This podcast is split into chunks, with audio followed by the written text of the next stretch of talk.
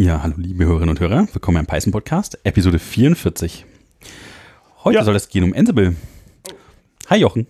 Herzlich willkommen, Dominik. oh meine Güte, das geht ja schon holprig los. Äh, irgendwie Heute ist der Max ein bisschen dabei. Pause gemacht und schon geht nichts mehr. Und der Max, natürlich. Hallo, willkommen. Hallo, heute bin ich dabei. Ja. Ja, ähm, wir reden über Ansible, aber erstmal natürlich wieder wie immer die News. Ähm, Jochen, was hast du denn für News? Äh, ja, ähm, was hat, was hatte ich? Was es ist eine ganze Menge passiert. Äh, wurden ja auch schon auf, auf Twitter. Äh, ich weiß Jetzt nicht, war so ein bisschen Sommerloch, ne? mitbekommen habt. Ja, ja, und aber äh, auch schon angehauen, dass wir doch mal wieder was machen sollen. Und dann, äh, äh, genau, machen wir jetzt auch wieder was.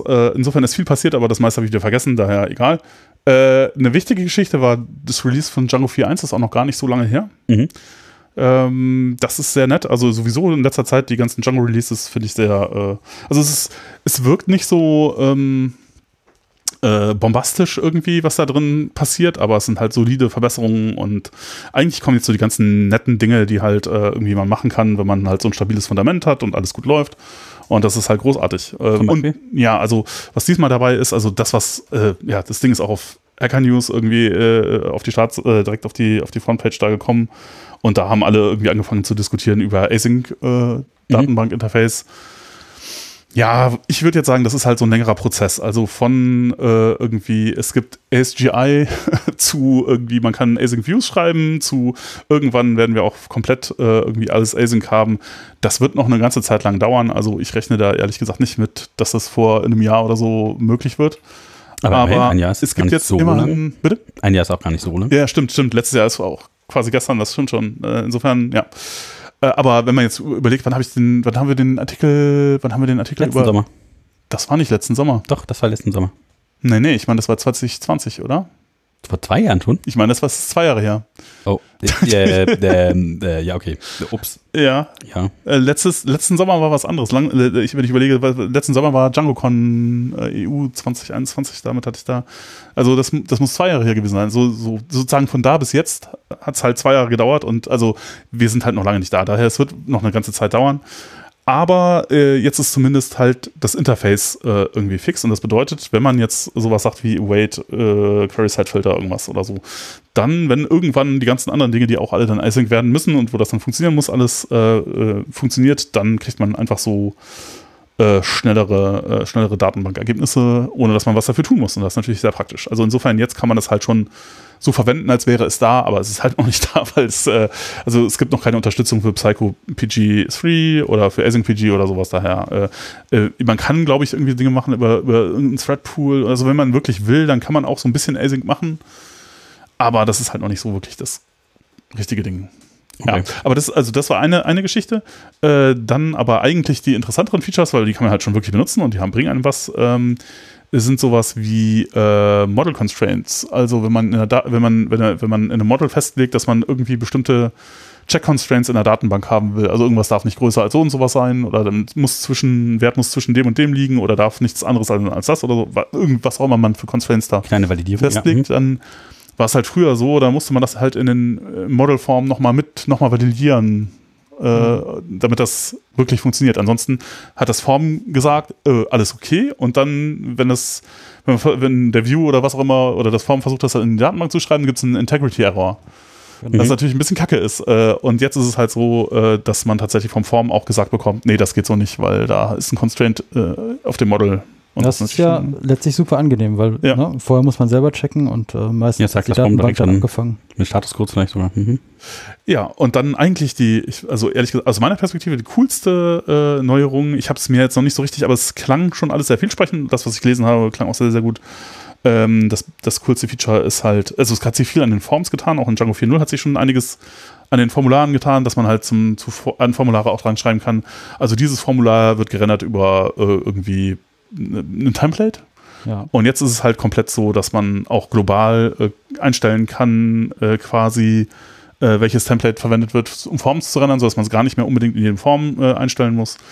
Und äh, ja, da gibt es jede Menge, also man ist, ist deutlich flexibler geworden, wie man, wie man Formulare rendern kann. Und damit, also das habe ich noch nicht persönlich überprüft, aber ich fände es schön, wenn es so wäre, weil ich habe Anfang des Jahres habe ich so ein bisschen was mit äh, äh, Crispy Forms gemacht und so. Ja, das war immer ein bisschen anstrengend. Und äh, ich, äh, ja, ich habe es früher immer nur so ein bisschen verwendet und so, und dann war es eigentlich okay. Und dann habe ich da irgendwann mal so richtig tief reingeguckt, weil ich dachte so, okay, ich mach, äh, weil es darum ging, das mit Django HTMX, also mit HTMX zusammen zu benutzen. Und dann hätte ich gern halt nur, ich, äh, ich ändere ein Feld, dann geht das, äh, gehen, die, äh, geht- gehen die Formulardaten an, an einen View. Und dann möchte ich eigentlich quasi nur das Feld zurückbekommen und die Fehlermeldung, wenn da irgendwas nicht validiert zum Beispiel. Aber das heißt, ich muss halt irgendwie ein Feld plus eine Fehlermeldung Also rendern nach, nach In Nested Forms oder sowas. in sehr komplizierten Formularen Ja. Mhm. und äh, allein nur das zurückgeben. Und um das hinzukriegen, muss ich sehr, sehr tief in, in Crispy Forms reingucken, wie das denn eigentlich funktioniert und so und wie die ganzen Templates, Packs funktionieren. Und ja, das war halt, äh, da dachte ich mir, oh mein Gott, das muss weg, das kann nicht so bleiben, das ist alles Genau, da geht- schrecklich. ähm, wie heißt das? Ähm, Form-Tweaks? Ah, Django Form Tweaks, ja. Genau, das macht es ein bisschen schöner, aber ähm, nimmt das Problem auch nicht so ganz weg. Mhm. Ähm, letztlich habe ich dann auch, eigentlich habe ich auch so ein riesen Template, was alles durchrendert, äh, also alles durchloopt Mhm. und dann äh, letztlich dann ja, die if-Abfragen macht, falls irgendwas irgendwo Hm. schief läuft. Aber das ist jetzt auch einfacher, dadurch, dass man angeben kann, okay, ich will jetzt dieses Template und äh, man muss dann nicht mehr sagen, okay, ähm, ich include das Form. Ja, Ja, aber, ja. aber wie, wie löst du da das Problem, wenn du jetzt zum Beispiel äh, quasi äh, HTMX verwendest und sagst, äh, okay, beim, wenn, wenn da jemand draufklickt, dann wird das, äh, dann, eigentlich möchte ich nur einen kleinen Teil austauschen. Das geht dann ja wahrscheinlich nicht so einfach, wenn du das Formular in einem großen Template rennerst. Ähm, ja, du gibst, äh, du sagst ja, wohin das ähm, soll, letztlich. Mhm. Und ähm, da über den Response kannst du dann letztlich, ja, das ändern. Also Also in den DOM dann direkt reingehen und das dann an die Stelle Genau. packen. Ja, tatsächlich muss ich sagen, ähm, wenn ich dann in so ein spezielleres Form gehe, was halt nicht so 0815 ist, ähm, dann schreibe ich die auch komplett äh, von der Pike auf, ja. weil ich dann die meiste Kontrolle habe, weil mir da Django Mhm. einfach nicht so genug entgegenkommt. Ja, ja, ja, ja. Nee, das, ich, ich verstehe das durchaus, aber jetzt, zum Beispiel den Fall, den, den, den wir da hatten, äh, ist, der war halt, dass, dass man, dass es ganz viele unterschiedliche Form, Formulare gab, aber viele der Formularteile waren halt gleich. Mhm. so dass man das eigentlich so machen möchte, dass man sagen möchte, okay, dieser Teil des Formulars, das ist äh, so, so immer gleich und die Logik, da ist eine Menge Logik hinter und so, Ja, den möchte ich jetzt in unterschiedlichen Formularen irgendwie verwenden können ja. und aber auch nur diesen Teil rendern und nicht das ganze Formular. Und äh, wenn da jemand was eingibt und so. Und also so quasi mehr in die Component-Ebene rein. ja, Ja, ähm, Ja. dann vielleicht ein eigenes Feld schreiben. Und dann kann man sich das ja auch wieder ja, holen. das, das haben wir, das haben wir dann auch gemacht, ja, ja, klar. genau, das wäre dann auch mein Ansatz. Ja, aber es war alles nicht so ganz, es war alles nicht so. Nicht Also das wird jetzt auf jeden Fall schön mit Django 4. Genau, genau. Also angeblich braucht man das nicht mehr. Angeblich braucht man Crispy Forms unter Umständen nicht mehr und die ganzen Template Packs nicht mehr und das kann man jetzt alles selber machen. Und das klingt sehr gut, weil äh, das ist echt so ein, ja, da kann es schon leicht schmerzhaft werden. Ja, genau. More News? Mm, ansonsten irgendwie, ja, Pydantic äh, 2 äh, kommt jetzt, also äh, beziehungsweise ist, ist es noch nicht released, aber das äh, wird jetzt so allmählich äh, Richtung Release Mhm, mhm. äh, geht das. Ähm, und also äh, du, du meintest das ja auch schon mal so, ähm, genau, äh, Pydantic Core äh, Genau, ist jetzt halt Core. in, Rust-Implementierung und Rust geschrieben. schnell wird. Ja. ja. Äh, ja, ich, das ist ja genau, also äh, das ist halt halt das Problem, also Pydantic hat auch so ein paar Probleme, die in äh, ganzen in, äh, äh, Internals sind halt eher so ein bisschen, ja, äh, vielleicht nicht mehr dem, dem der Verbreitungsgrad, wie das halt verwendet wird und so äh, angemessen und ähm, es ist halt auch langsam, es ist sogar deutlich langsamer, als wenn man jetzt einfach nur Data Classes nimmt. Äh, ja, oder, oder halt äh, am Data. Classes, Data Classes sind auch nochmal deutlich langsamer als normal, ganz normale Klassen, ja. Also, Ja, okay. Oder Atlas oder so, glaube ich, das ganz schnell. ja. Äh, und äh, ja, das ist natürlich irgendwie ein bisschen doof. Und äh, genau. Äh, da, da, äh, deswegen, das, das jetzt halt in, in, in Rust neu implementiert. Da waren auch so ein paar Sachen dabei. Habe ich jetzt letztens auch, glaube ich, einen äh, Podcast gehört, Talk Python to Me, letzte oder vorletzte Episode, weiß ich nicht genau, mit dem äh, Autor von, von, von Pydantic. Samuel Cohn, hast du, äh, ja. Ähm, und äh, da äh, sagte er so, da, da waren ein paar, weil ich normalerweise dann immer denke, so das Erste, was man macht, wenn man es halt schon schnell haben will, warum nimmt man nicht einfach Seiten? Mhm. Und äh, da hat er relativ ausführlich darüber gesprochen, warum das jetzt für ihn nicht so der gangbare Weg war. Und das fand ich ganz interessant, weil er meinte halt so, ja, also Zeiten und so, das ist zwar schön, das geht zwar auch, aber einmal äh, ist halt so C, es wird halt schon nach C kompiliert und, und dann äh, mh, führt das halt dazu, dass die Binaries riesig werden. Weil da halt äh, irgendwie Jede Menge Zeug. doch jede. Menge äh, genau Zehntel komplette, ja. Und ähm, das ist bei Rust wohl nicht. Da gibt es äh, gibt's irgendwie dieses Pio3-Ding da, mit dem man äh, Okay. Rust-Geschichten äh, Geschichten einbinden kann. Und das äh, macht gleich in halt, beide Richtungen sogar. Ja, ja. Hm. Und äh, die Binaries werden halt äh, deutlich kleiner und das ist natürlich schön, weil dann, ja, muss man nicht so. Äh, und es ist halt, äh, genau. Man kann halt alles wegputzen, was, mal, was nicht gebraucht wird oder so, glaube ich. ja, und, und äh, die, die ganze Parsing-Logik so ist jetzt bei, bei Palantir Core komplett in, in Rust und ähm, ist halt auch gar nicht so, dass, also bei, bei Zeiten würde man halt sagen, okay, man einige Teile macht man halt dann in C oder macht man, halt- schreibt man in Zeiten, die dann nach C kompiliert wird und dann wieder. Und da ist es so, das passiert halt alles in, in Rust und am Schluss werden halt Python-Objekte erzeugt, aber äh, man geht gar nicht den Umweg, äh, äh, sozusagen äh, da doppelt irgendwie Sachen machen zu müssen. Mhm. Also ja, war auf jeden Fall sehr interessant und da bin ich mal gespannt, wie das so wird, weil ja, das ist auch immer sowas, ähm, ja, wenn dann Leute dann aus der, aus der Go-Ecke sagen oder so, ja, mehrere, viele, viele Datenbankzeilen aus der Datenbank holt, dann ist er bei Python immer langsam. Und ja, also wenn man Pydantic verwendet oder irgendwie sonst wie äh, ein ORM und dann Objekte daraus erzeugt, also bei Pydantic ist es noch schlimmer als bei, bei anderen ORMs, aber äh, dann kann das halt schon sehr langsam werden. Aber ich meine, das ist halt die Frage, wenn man möchte, dass es schnell ist und Millionen Zeilen aus der Datenbank holt, dann darf man halt nicht äh, aus jeder Zeile ein Objekt machen. Ne? Das ist halt dann nicht gut. Und sonst zu langsam, ja. Ja. Ja, hast du noch weitere News? Nee. Ich war auf der EuroPython. Ja. Ja, das erzähl war mal. natürlich ganz interessant. Also, also total tolle Veranstaltung. Da kann ich nur empfehlen, da äh, teilzunehmen, wenn man da die Möglichkeit so hat. Äh, war in Dublin. Dublin ist natürlich auch äh, sehenswert. Gibt war leckere Getränke. Ähm, aber aus der Python-Perspektive war das natürlich auch schön, mal so ein bisschen die Leute zu ja. hören und verschiedene Sachen. Ähm, ich- vielleicht erzähle ich mal so ein bisschen, was ich ganz besonders interessant fand. Und zwar hat der Patrick, äh, Patrick Arminio, ähm, über Strawberry einen netten Workshop gemacht. Also Das war sehr Ah, ja. schön und interessant zu hören.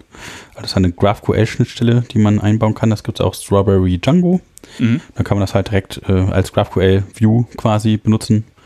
Sehr Ja. interessante Art und Weise mit der Datenbank umzugehen. Da kann man relativ gut definieren, welche Queries möglich sind Mhm. auf die Datenbank und hat dann einen Endpunkt, das Expose, den man dann halt erfragen kann, um mal so ein bisschen ja, den, den Nutzer dieses, dieser API direkt entscheiden zu lassen, was er denn haben will. Und muss halt nicht die ganze Quad-Interface irgendwie im- implementieren. Bei GraphQL habe ich immer so die Frage, also ich du musst ja das ganze Schema schreiben Mhm. und irgendwie habe ich immer dann am Ende das Gefühl, ja, die ähm, Django OM gibt mir das aber eigentlich gratis, was ich dem rausgeben will. Mhm. Ja. Ja, es ist so ein bisschen Mismatch zwischen, äh, man hat halt eigentlich das nochmal, weil man irgendwie der, dem Frontend halt so eine Art Datenbank-Interface zur Verfügung stellt. Ne? Es Ja. ist schon so ein bisschen, ja, ich weiß auch nicht. Also ich bin in letzter Zeit, also ich habe auch mal eine Zeit lang irgendwie intensiv äh, GraphQL gemacht, meistens dann halt Django und Graphene Mhm. was dann halt, äh, ja, das wird dann auch manchmal so unerklärlich langsam und manchmal hat man so Probleme, äh, das rauszukriegen dann, wa- warum da und, und ja, es glaube ich hat auch diverse Designprobleme. Auch ich glaube, der Autor von Graphene meinte dann irgendwann, ach, ihr muss das nochmal alles komplett neu schreiben und keine Ahnung. An den Punkt kommt man eigentlich immer. Ja, natürlich. äh, ähm, und ich weiß auch nicht, äh, ich weiß ehrlich gesagt nicht, ob, ob GraphQL überhaupt noch so eine, ich weiß es nicht, so Ja, eine ich habe letztens Idee auch äh, kritische Stimmen gehört Ja, ja. So, in die Richtung. Ja, äh, Armin, Armin Ronach hat zum Beispiel jetzt letztens auf Twitter schrieb er dann so äh, irgendwie, also, ach, ne, das war glaube ich, oder war das der HTMX-Typ? Ich bin nicht, nicht mehr sicher. Äh, der dann, der dann äh, schrieb, naja, bedenke, dass du, ach so, genau, genau, ich, ich glaube, Armin, Armin Ronach hat, also diese, diese GraphQL-Geschichte ist so unfassbar komplex und das wird alles so, das, oh, wie, wie ist jemand nur auf diese, jemals auf diese Idee gekommen, das so zu machen? Und, ähm, äh, darauf der- hat dann der HTMX-Autor irgendwie geantwortet und meinte so, ja, also bedenke immer, wenn du äh, so, einen, so einen generischen Gra äh, Datenbank-Endpunkt quasi deinem Frontend zur Verfügung stellst, du stellst den nicht nur deinem, deinem Frontend zur Verfügung, sondern auch allen anderen, inklusive Leuten, die dich angreifen wollen. Ja, also du kannst auf jeden Fall schon Und dossen damit. das ist natürlich extrem schwierig zu Ja. verhindern, dass man, dass das nicht geht, weil, äh, also, Ja, ja. Also auf jeden Fall trotzdem, äh, der Workshop Ja. war sehr interessant. ähm, Ja, weiß, aber Strawberry soll gut sein, So. Und genau, das ist so ein bisschen ähnlich von Fast API, also um, ungefähr, so vom. Prinzip her viel mit modernen Type-Ins und so. Und Ja. Sehr nett. Ja, ähm, dann gab es noch einen äh, schönen Talk, das war auch direkt am Anfang über ähm, einen Blog-Eintrag von Peter Norwig und zwar ähm, hat das Luciano Romano das gemacht und zwar über Lisp Scheme Parser in Python relativ kurz. Es gab so ein, weiß nicht, wie lang das ist, gelogen 70 Zeilen oder sowas in Python. Mhm. Kompletter Lisp Scheme Parser, was halt irgendwie ganz cool ist, weil man da so ein bisschen versteht, wie so ein Parser funktioniert und was so ein Ast ist und ähm, weiß nicht, so ein Lisp Scheme ist ja relativ ähnlich zu JavaScript, glaube ich, oder so, wie man dann irgendwie Tokens baut und Funktionen baut irgendwie und fand ich ganz interessant, das mal so zu sehen, auch mit Typins und so versehen. Ja, äh, generell, ähm, wo Python halt überall verwandt wird und verwendet wird. Ne? Also ähm, James Webb Space Telescope von der NASA war auch jemand da, der dann sagte so, hey, wie denn die Bilder in Python zur Erde geschickt werden und so. Das natürlich dann freut man sich immer, dass das so berühmte Anwendungsfälle gibt. Ja. Ähm, die Lynn hat äh, sehr schönen Talk gemacht über Everyday RPs. Äh, von Spotify ist das eine Entwicklerin, die da ähm, ja einfach so einen netten Talk gemacht hat. Ich glaube, so wie wir das auch machen, aber sie hat eine sehr hübsche Folien. Können wir auch mal verlinken. Ja, das haben wir nicht. Genau. da kann man sich noch mal so angucken, so zusammen, wie, wie, man so APIs ja. designt. Ich glaube, das war dann fand ich ganz interessant. Ah, ja. Ähm, auch super, das war einer der für mich fand ich das so, so didaktisch besten Talks war von Niall O'Connor, irgendwie über äh, Fibonacci Retrace Levels, ähm, Asset Price Prediction Reverse von der Bank of America. Aber, okay. äh, ja, der, der, ist auch drum gespringen, hat die ganze Zeit über äh, ne, Resistances gesprochen und da ist eigentlich immer die Folien gewechselt. Irgendwie jetzt äh, ein weiter, ein weiter, in the long run we are all dead und dann klick, klick, klick, eine Folie nach dem anderen. Die, das war super, ich fand's toll. Muss man sich eigentlich wenigstens mal angucken. Äh, ich muss auch mal irgendwann so ein Trading-Bot bauen, keine Ahnung. Ähm, was ich auch ganz cool war, war das Typ, äh, das äh, Team von Hugging Face war da. Ah, ja, die ja. haben ja dieses DALI gemacht. Ähm, mhm. Das heißt, da kann man ja irgendwie durch Texteingaben Bilder generieren lassen von so einer KI. Ja. Mhm. Äh, oh, da habe ich jetzt auch, da habe ich meine Verifikation bekommen. Ich kann, da, ich kann jetzt per Dolly äh, Bilder generieren. Ja, cool, genau. Ja, und das, äh, das Coole ist, es gibt da einen Python-Rapper drum um Hugging Face, der nennt sich Gradio.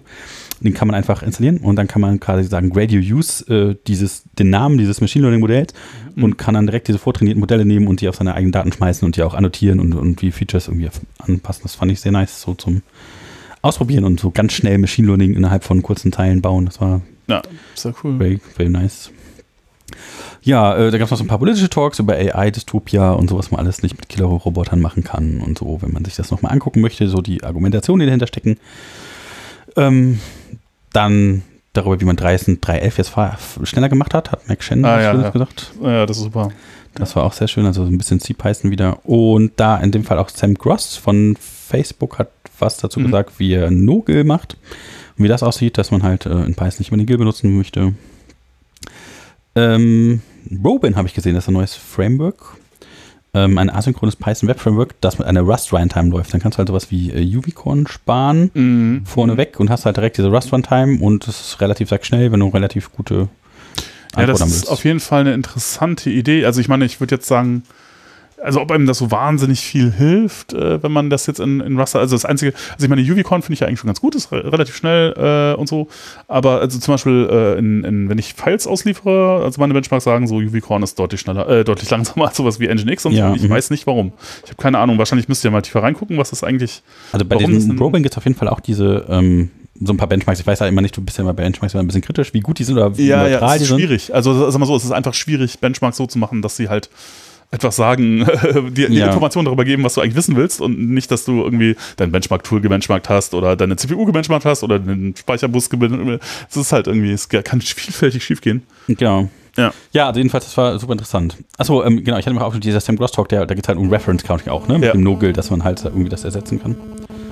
Ähm, ja, dann äh, gab es noch einen Talk über Jot, fand ich ganz interessant. Da wusste ich noch nicht alles drüber, den hat die Jessica erzählt.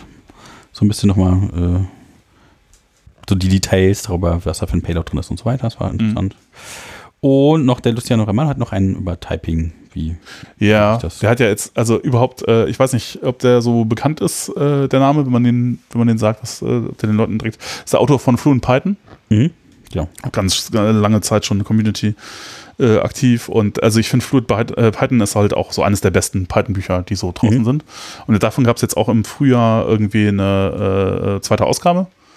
Und da ist eine der Neuerungen ist ein Kapitel über Typing und das ist mhm. halt super. Also ja, kann man. Genau, das meint er so, wie, wie Guido sich das vorgestellt hat, das war. Und ich, ich, was ich, was, bei der Talk war äh, ja. Typins as Guido intended. Ah, okay. Weil äh, das würde mich jetzt mal interessieren, weil ich äh, habe das, was ich, also ich habe da so ein bisschen reingelesen, ich habe es noch nicht komplett gelesen, aber so ein bisschen quer gelesen und ich weiß auch sonst, was er darüber schon mal so geschrieben hat und, und der war ja auch schon mal Gast in diversen Podcasts und so. Und der ist ja auch eher so ein bisschen kritisch gegenüber dieser ganzen Typehint-Geschichte. Mhm. Er sagt so, meine Güte, das ist halt irgendwie ganz schöner Aufwand, das zu lernen und teilweise ist es ganz schön schwer. Also das Beispiel, was ich jetzt auch schon ein paar Mal gebracht habe mit Min- und Max-Funktionen und den, den Type-Annotationen, das kommt von ihm, ja. Also Ja, der er, hat das, er, meint halt, er hat ein Protokoll entwickelt, wie man das irgendwie machen kann. Also Typing.protocol macht er irgendwie Ja, ja. so solche Sachen zu lösen. Das war ganz spannend. ja, ja. Ja. Ja, dann äh, Supersearch äh, mit OpenSearch war noch ganz interessant. Also OpenSearch als Elasticsearch äh, Fork. Mhm. Irgendwie in, mit Python. Ein ganz schöner Talk dazu. Ja. Ja, und, äh, Dublin war toll. Man konnte auch an den Strand fahren, war super Wetter und äh, nette Leute kennengelernt. Gruß an Marlene und äh, ja. Ja, sehr schön. Ja, ja. Also war eine super Veranstaltung. Kann ich nur empfehlen. Das nächste Mal gerne wieder. Ja, ich, nächstes Mal schaffe ich es vielleicht auch. Gruß an Jan Hendrik auch. War auch sehr schön. Mhm. Ja. Ja, habt ihr noch News? Ähm, dum, dum, dum. Dann sind wir vielleicht endlich beim Thema. Ja, Das Thema ist nämlich heute Ansible. Und ähm, ich würde sagen, jetzt ist auch der perfekte Zeitpunkt für Max, dass Max sich vorstellt und ähm, Hallo sagt.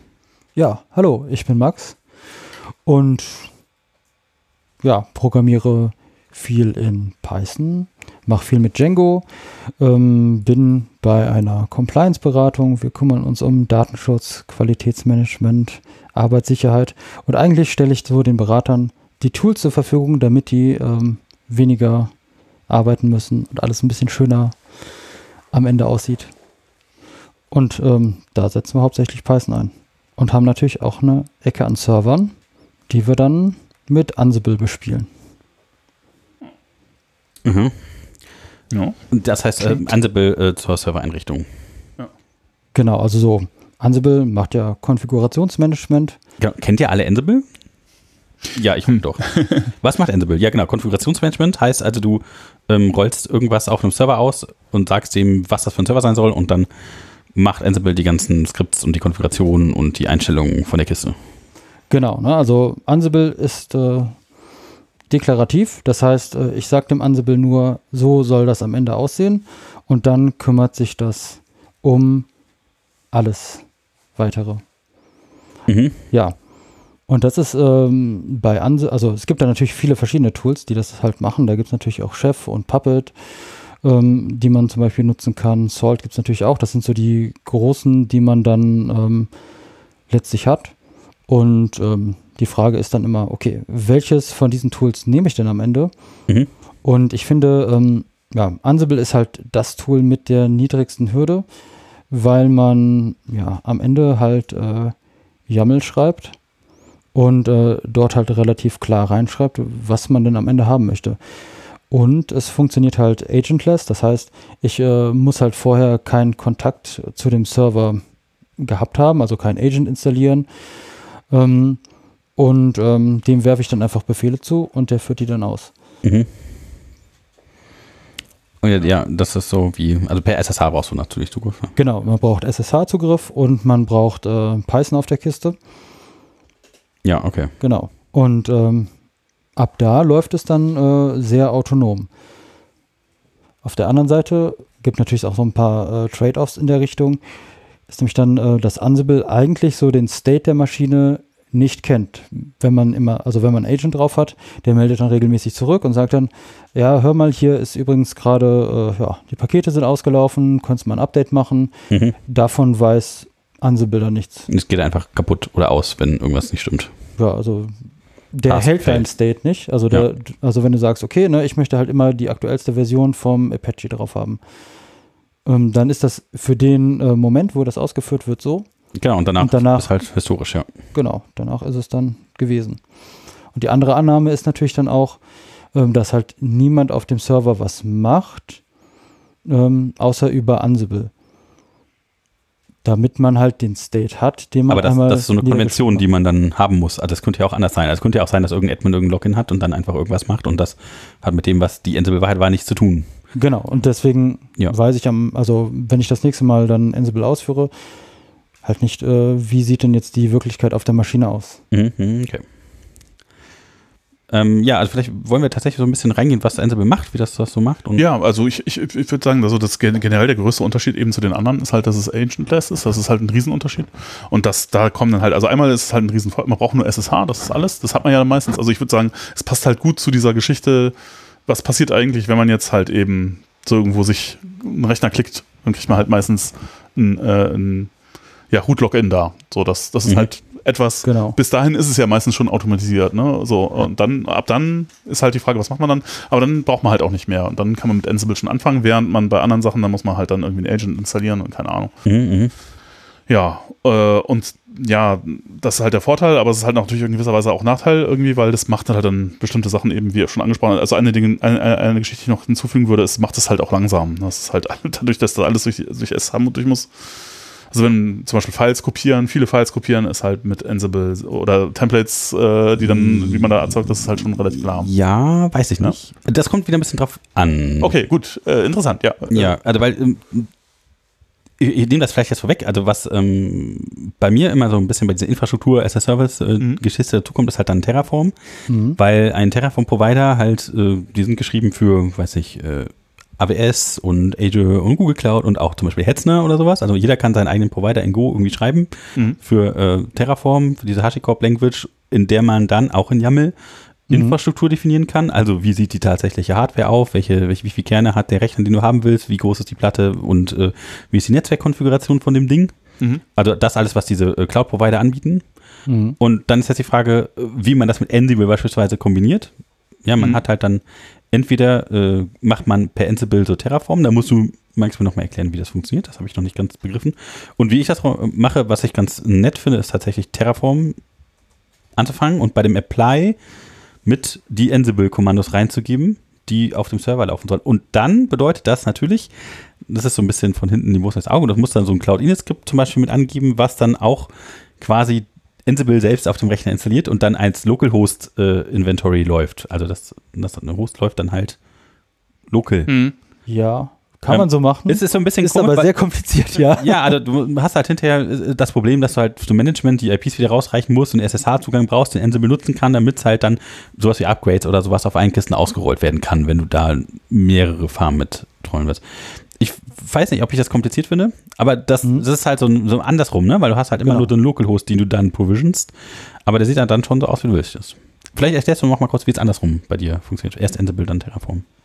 Ja, also letztlich mache ich auch, ähm, äh, also erst Terraform, Ach so. ja, und äh, dann lasse ich mir das äh, Also Inventory dynamisch erstellen. Ah, genau, ja, das hätte ich jetzt auch gedacht, dass das vielleicht ein guter Weg Und ist. dann, ja. ähm, genau, also so der andere Weg, Ansible und dann Terraform heißt dann, okay, ich habe dann erstmal ein Ansible und äh, lasse dann, ähm, ja, da äh, soweit dann schon mal alle Templates und so weit ausfüllen, wie ich das letztlich haben möchte und äh, starte von da aus dann den Terraform. Kann man dann auch machen, aber ich finde, ähm, der, also richtige Also vielleicht TM-Weg müssen wir das nochmal kurz auseinanderdröseln. Also äh, erst Ansible lässt du dann die Terraform-Templates von Ansible befüllen, Genau, dass halt quasi Terraform dann weiß, welche, also die Frage ist halt, wo, wo läuft dann diese erste Control-Node? Läuft die dann lokal und füllt dann quasi die Terraform-Templates mit den Dingen, die du dir vorgestellt hast, über ein eigenes Ansible Inventory oder irgendwelche Rollen, die du dir definiert hast, aus. Und dann fängt es an, dann die Infrastruktur zu deployen. Und die nächste Frage wäre dann wieder, wie sehen denn dann die Kisten aus? Also dann muss Ansible ja quasi wieder hingehen, diese Nodes, die es erstellt hat, connecten und dann da seine Rollen auf. Richtig. bauen. Aber Vielleicht noch ganz kurz, eine Ansible-Rolle ist quasi genau das, was man haben möchte. Also eine Konfiguration für irgendwas, also Rolle, Datenbankserver, Rolle, Genau, das ist also Web-Applikation, die Rolle. Frage. Hm. Wollen wir nochmal in die Definition gehen, damit wir Ja, dann ja, so ja, das wäre Thema gut. ähm, Playbooks, Plays, Task und Ja, Rollen ja, bitte. Mhm. klar haben, weil das ist Ja, das, ich finde, das ist das Verwirrendste. Also Inventory, damit kommt man ja irgendwie so klar. So, okay, das sind Ja, meine, Vielleicht auch nochmal erklären für jemanden, der Okay. es noch gar nicht gehört hat. Ja. also na, Inventory, das sind so meine Kisten, das ist eigentlich eine YAML oder INI-Datei und da äh, kann ich dann äh, die IPs oder die, äh, ja, die Server reinschreiben, die ich dann erreichen möchte und die kann ich auch ein bisschen kopieren und sagen, können, äh, um dann zu sagen können, ähm, okay, das sind meine Datenbankserver, das sind meine Webserver ähm, und die kann ich dann letztlich in einem Playbook halt ansprechen. Also ein Playbook ist quasi eine Anleitung, welche Rollen ein Server haben soll, der die und die Bestimmungen erfüllt. ja, es ist so ein bisschen die Metapher aus dem Football. Ne? Du hast dann äh, als Coach von deinen Servern, sagst, okay, wir spielen jetzt diesen Spielzug und ähm, alle Server, die Datenbank sind, Mhm. gehen jetzt alle nach links. Und äh, Mhm. da ist dann das Play drin, wo dann drin steht, okay, das sind die, äh, welche einzelnen Anweisungen da erledigt werden müssen. Okay, dann in einem Play, also dann, äh, wenn eine Rolle ausgeführt wird, in jeder Rolle stehen dann Aufgaben drin, also Tasks drin, welche alle aus diesem Server ausgeführt werden sollen, damit das so ist, wie man sich das vorstellt. Genau, aber äh, Play ist halt, ähm, ein Playbook kann halt Rollen benutzen, aber äh, Play, äh, Play äh, das ist keine Rolle selber, sondern Playbook ist halt, genau. da kann ich halt, äh, genau, ja, ja, Rollen drin benutzen. Also es gibt auch Leute, die das gar nicht machen, sondern die alles immer inkluden irgendwie. Äh, Mhm. ist halt, äh, ja, Ja, letztlich ist es eine Hilfe, dann seinen Code zu organisieren. Ja. Äh, ja ne, man kann natürlich auch alles in eine große Datei man schreiben. kann auch alles, ja, Also das ich geht mache sehr gut. also ich äh, mache wunderbar. tatsächlich also ganz viele äh, Rollen irgendwie, ne, in diesen Ja. Inventories. Ähm, also ich weiß nicht, also Ansible Galaxy ist auch ganz schön, das ist halt der Cloud, ist das Cloud-Dienst? Also so ein, Ja, die Ja, Sammlung ich- von Rollen, die kann man Ja. ja, Ja. hochstellen und ist so so eine- wie Pip quasi, bloß Genau. für, für für Ansible. Ansible Rollen. Also ich, Ah, ich, ja. ich bin immer so ein bisschen picky, ich mache immer viele Sachen selber, also hm, Not Invented hier und so. Ähm, ja. Ja. Und ja. Also genau, Ja, ne? also dann die Ansible Galaxy gucke ich mir dann auch zur Inspiration an. Genau. Ja, ja, dann, genau, genau, ja, genau. genau. Ja, ja. Ja, und ähm, ja, jedenfalls, äh, da könnte man sich halt auch solche Rollen einfach inkluden von dort. Und dann baut man halt seine Rollen und da legt man dann halt fest, welche Konfigurationsaufgaben ausgeführt werden müssen. Da kann man dann, weiß nicht, aus Gender-Templates, Konfigurationsdateien sich belegen und befüllen lassen mit Variablen, die man reinreicht von außen und so weiter. Und Das ist ähm, ja genau die Besonderheit bei Rollen. Da Mhm. sind ja dann Variablen mit drin, Plugins mit drin, Templates mit drin, Dateien mit drin. mhm. Und ähm, das ist quasi so der Gegensatz dann zum ähm, Playbook, was das dann nicht unbedingt mit drin hat. Also, okay, also weil ich definiere mir halt immer so Playbooks, wo dann Mhm. halt dann diese Rollenliste drin ist. Die benenne ich dann irgendwie immer so Setup a Webserver with bla. Oder so. Ja, Postgres zum Beispiel und, und Django auf genau, also dann äh, wäre ja so. die äh, Rolle letztlich Postgres und dann kann Genau, man wenn eine Rolle Postgres und Django beispielsweise. genau, Ja, und vielleicht haben die noch Dependencies, keine Ahnung. Also bei, bei mir ist zum Beispiel dann so ein Minimum-Server-Setup oder so mit drauf oder so. genau. Hm. Und ähm, letztlich die Rollen, die äh, soll man quasi so schreiben, dass man die wiederverwenden kann. Modular austauschbar, egal. Genau. Und- ne, also Postgres ist halt überall Mhm. der Postgres und der, Also ich finde das zum Beispiel schwierig, weil ähm, was Ansible ja zum Beispiel auch ermöglicht, ist eine Unterscheidung zwischen den Betriebssystemen, die benutzt werden. Mhm. Also jetzt, ob ich jetzt ein Red Hat Enterprise habe oder ein Debian oder so. Und ähm, das finde ich ja so ein bisschen blöd, weil also ich habe keine Lust, immer meine Rollen für alle Systeme zu schreiben, die ich nicht benutze. ja, Also Ja. so, Ja. ja, ja. genau. ja. Also deswegen ist es eigentlich ganz gut, die, die Themen so homogen zu halten, damit man nicht so viele ja, unterstützen muss. Aber da kann man natürlich auch nochmal mit dem Inventory arbeiten und dann ähm, beim Inventory den einzelnen Servern nochmal Variablen mitgeben und sagen, okay, na, der ist halt, Mhm. der ist halt anders als die anderen. ja, ja. Mhm. Ja, genau, also das, ja, also ich meine, ich verstehe schon, dass Leute diesen Fall haben. Ich habe den selber auch nicht. Bei mir sind alle, alle Server haben irgendwie das gleiche Betriebssystem. Welches benutzt du? Äh, ja, Debian tatsächlich Bullseye zurzeit. Das ist nicht Arch Linux. Naja, nee. By the way, eigentlich. Also ja, es gibt, es gibt Ja. da, also ich, äh, es gibt da auch interessante Alternativen. Also womit ich ab und zu mal geliebt orgelt habe, ist halt nix.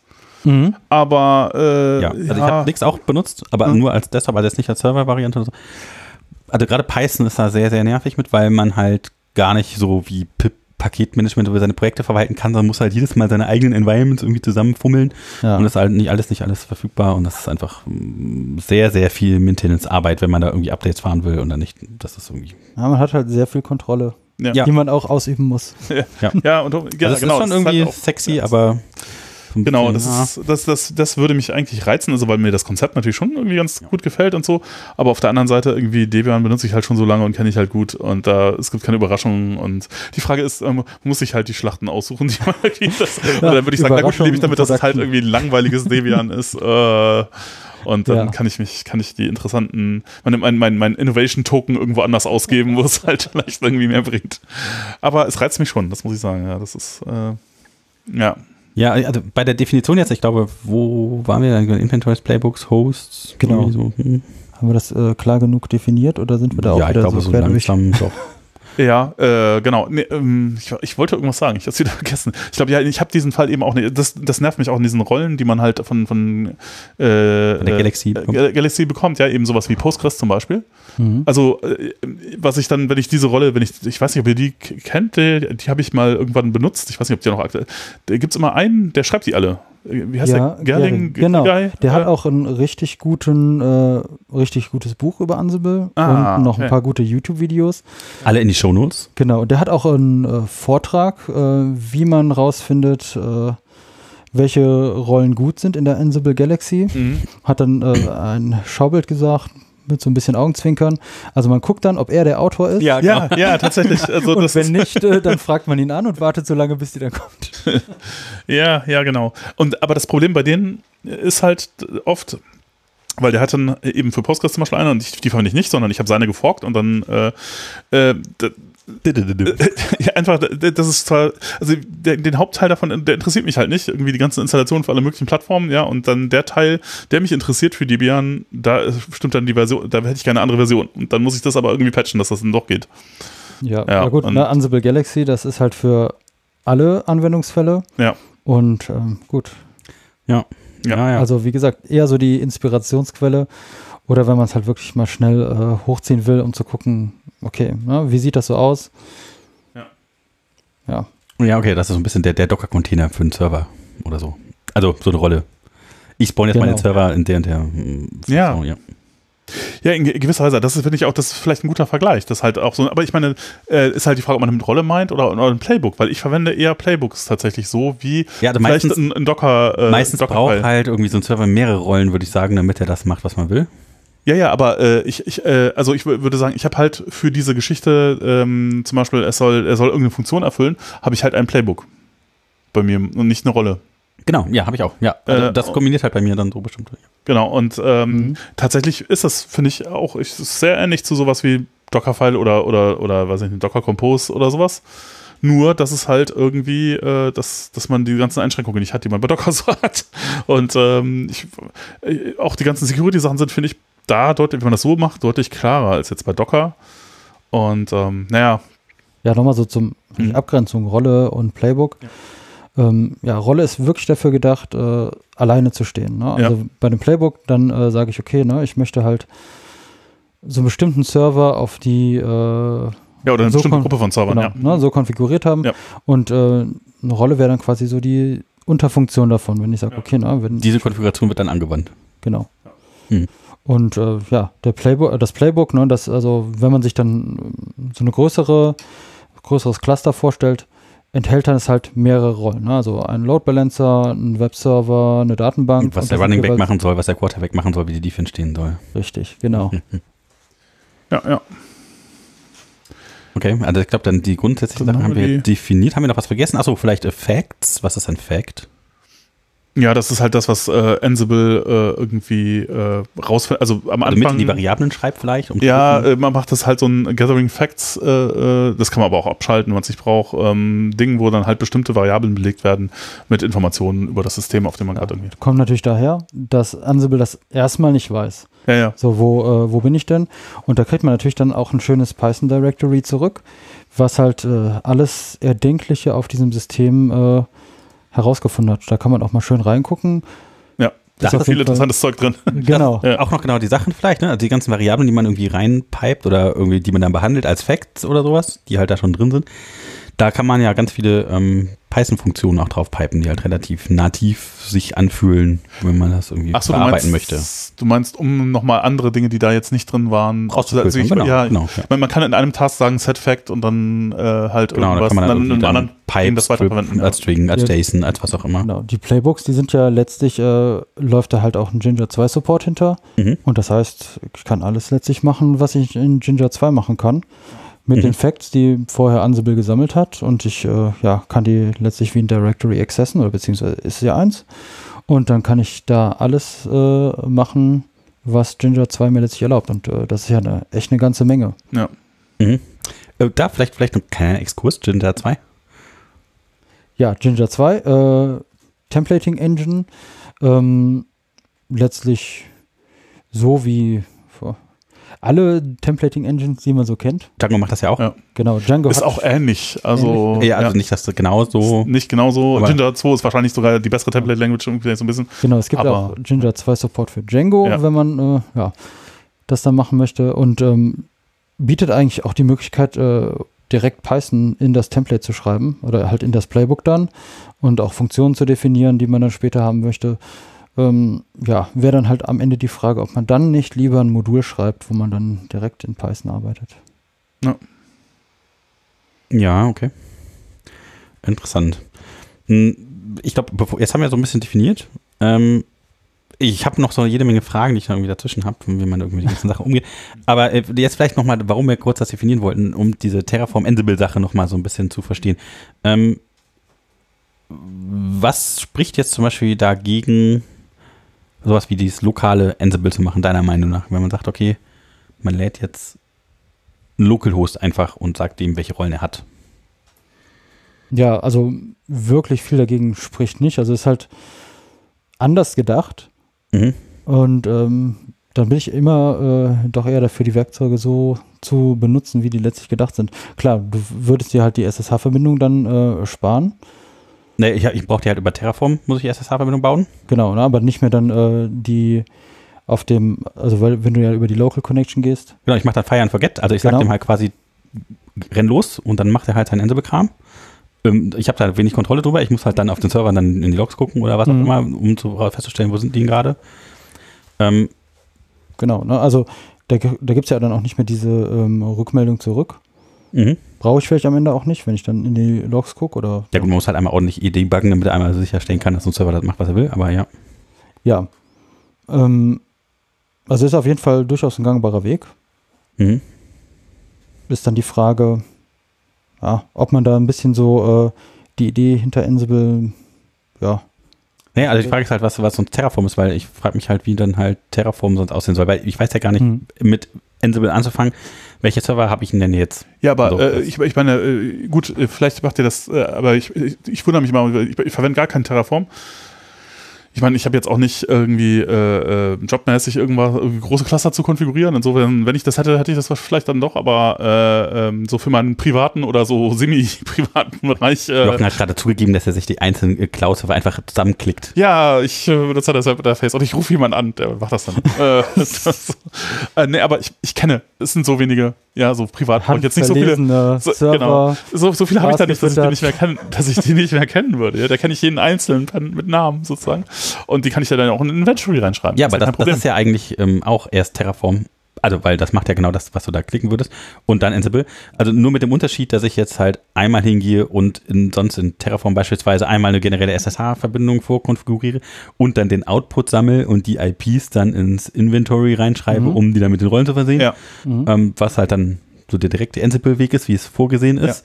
Ähm, was ich halt bei mir machen würde, ist halt, ich sag halt direkt beim Deployment von Terraform, das, was halt werden soll, der Server. Ja. Und ich müsste mir dann halt auch aus dem Output den SSH, den ich mir dann selber, also ich mache dann keinen SSH-Zugriff mehr, sondern halt mit Keys, was Mhm. ordentlich, dass es irgendwie einen User gibt, der das dann darf. Und der, Nee, äh, nee, Moment, das wird interessant. Du machst, du mh, connectest dich, äh, wenn du Ansible benutzt, auf einen User nein, ich, auf dem Rechner? nein, Moment. Ich gehe hin, ich baue eine Kiste, beispielsweise bei Hetzer oder bei Ja. Azure oder sowas, Mhm. ähm, und sag dem über so ein Cloud-Init-Skript, ja. bitte installiere Ansible lokal. Und Aber dann kannst du auch alles über das Cloud Init Script machen.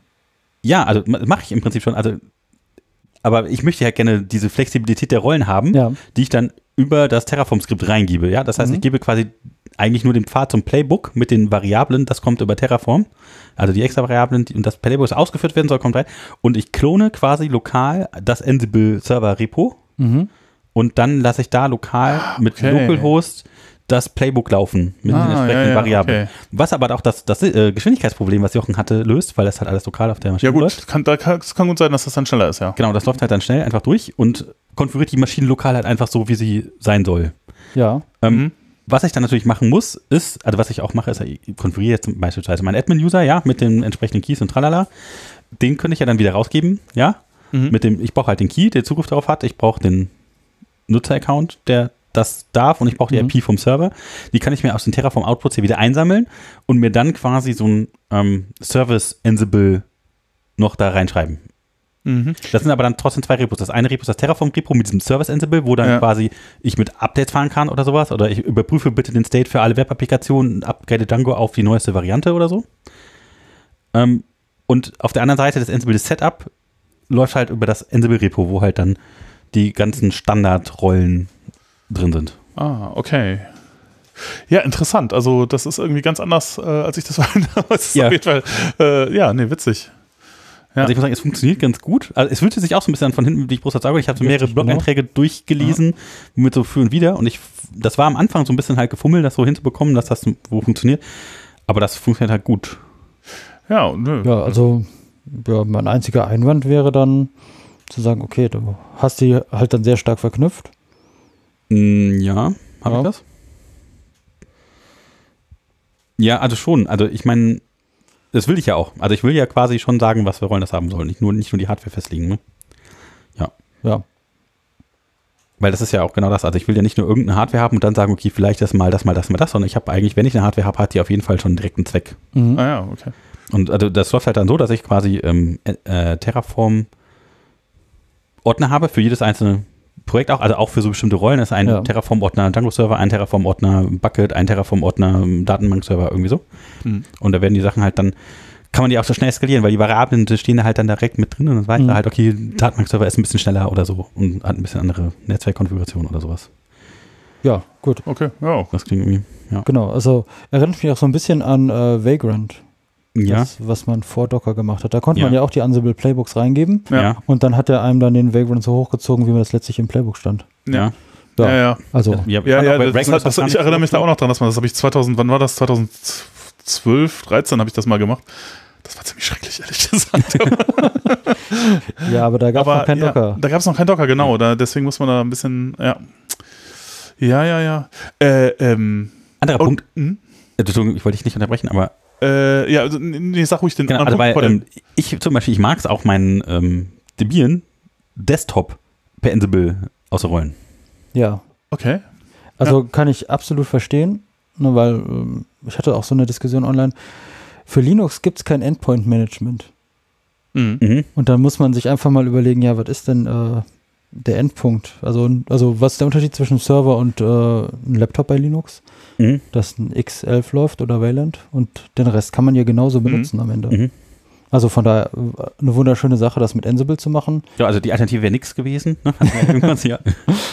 ja. Und, aber da, da mich nichts genervt hat an so ein paar Punkten, weil Ja. dann habe ich dann gesagt, okay, dann mache ich mit Ansible, weil ich möchte auf jeden Fall eine reproduzierbare Maschine haben, weil ich mich nervt, das jedes Mal selber rumkonfigurieren zu müssen und so. Und Mhm. das ist halt nicht nur irgendwie Dot-Files, sondern das ist halt noch mehr.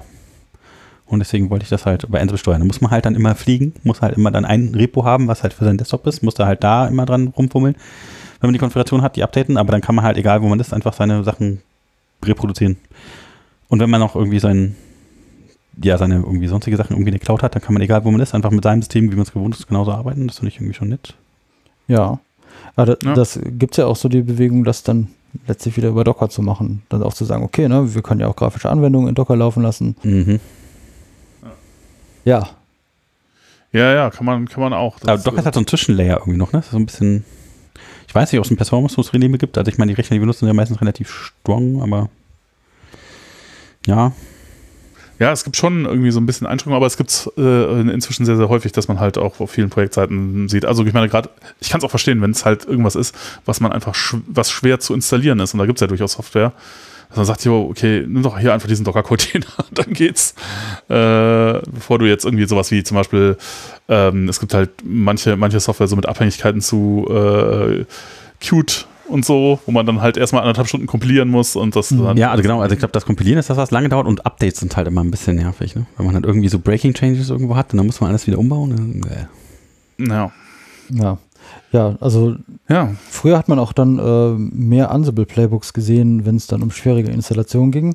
mhm. Ähm, ja, leider ist es so ein bisschen auf dem absteigenden Ast. Was nimmt Ja. man denn jetzt? Nur Docker dann?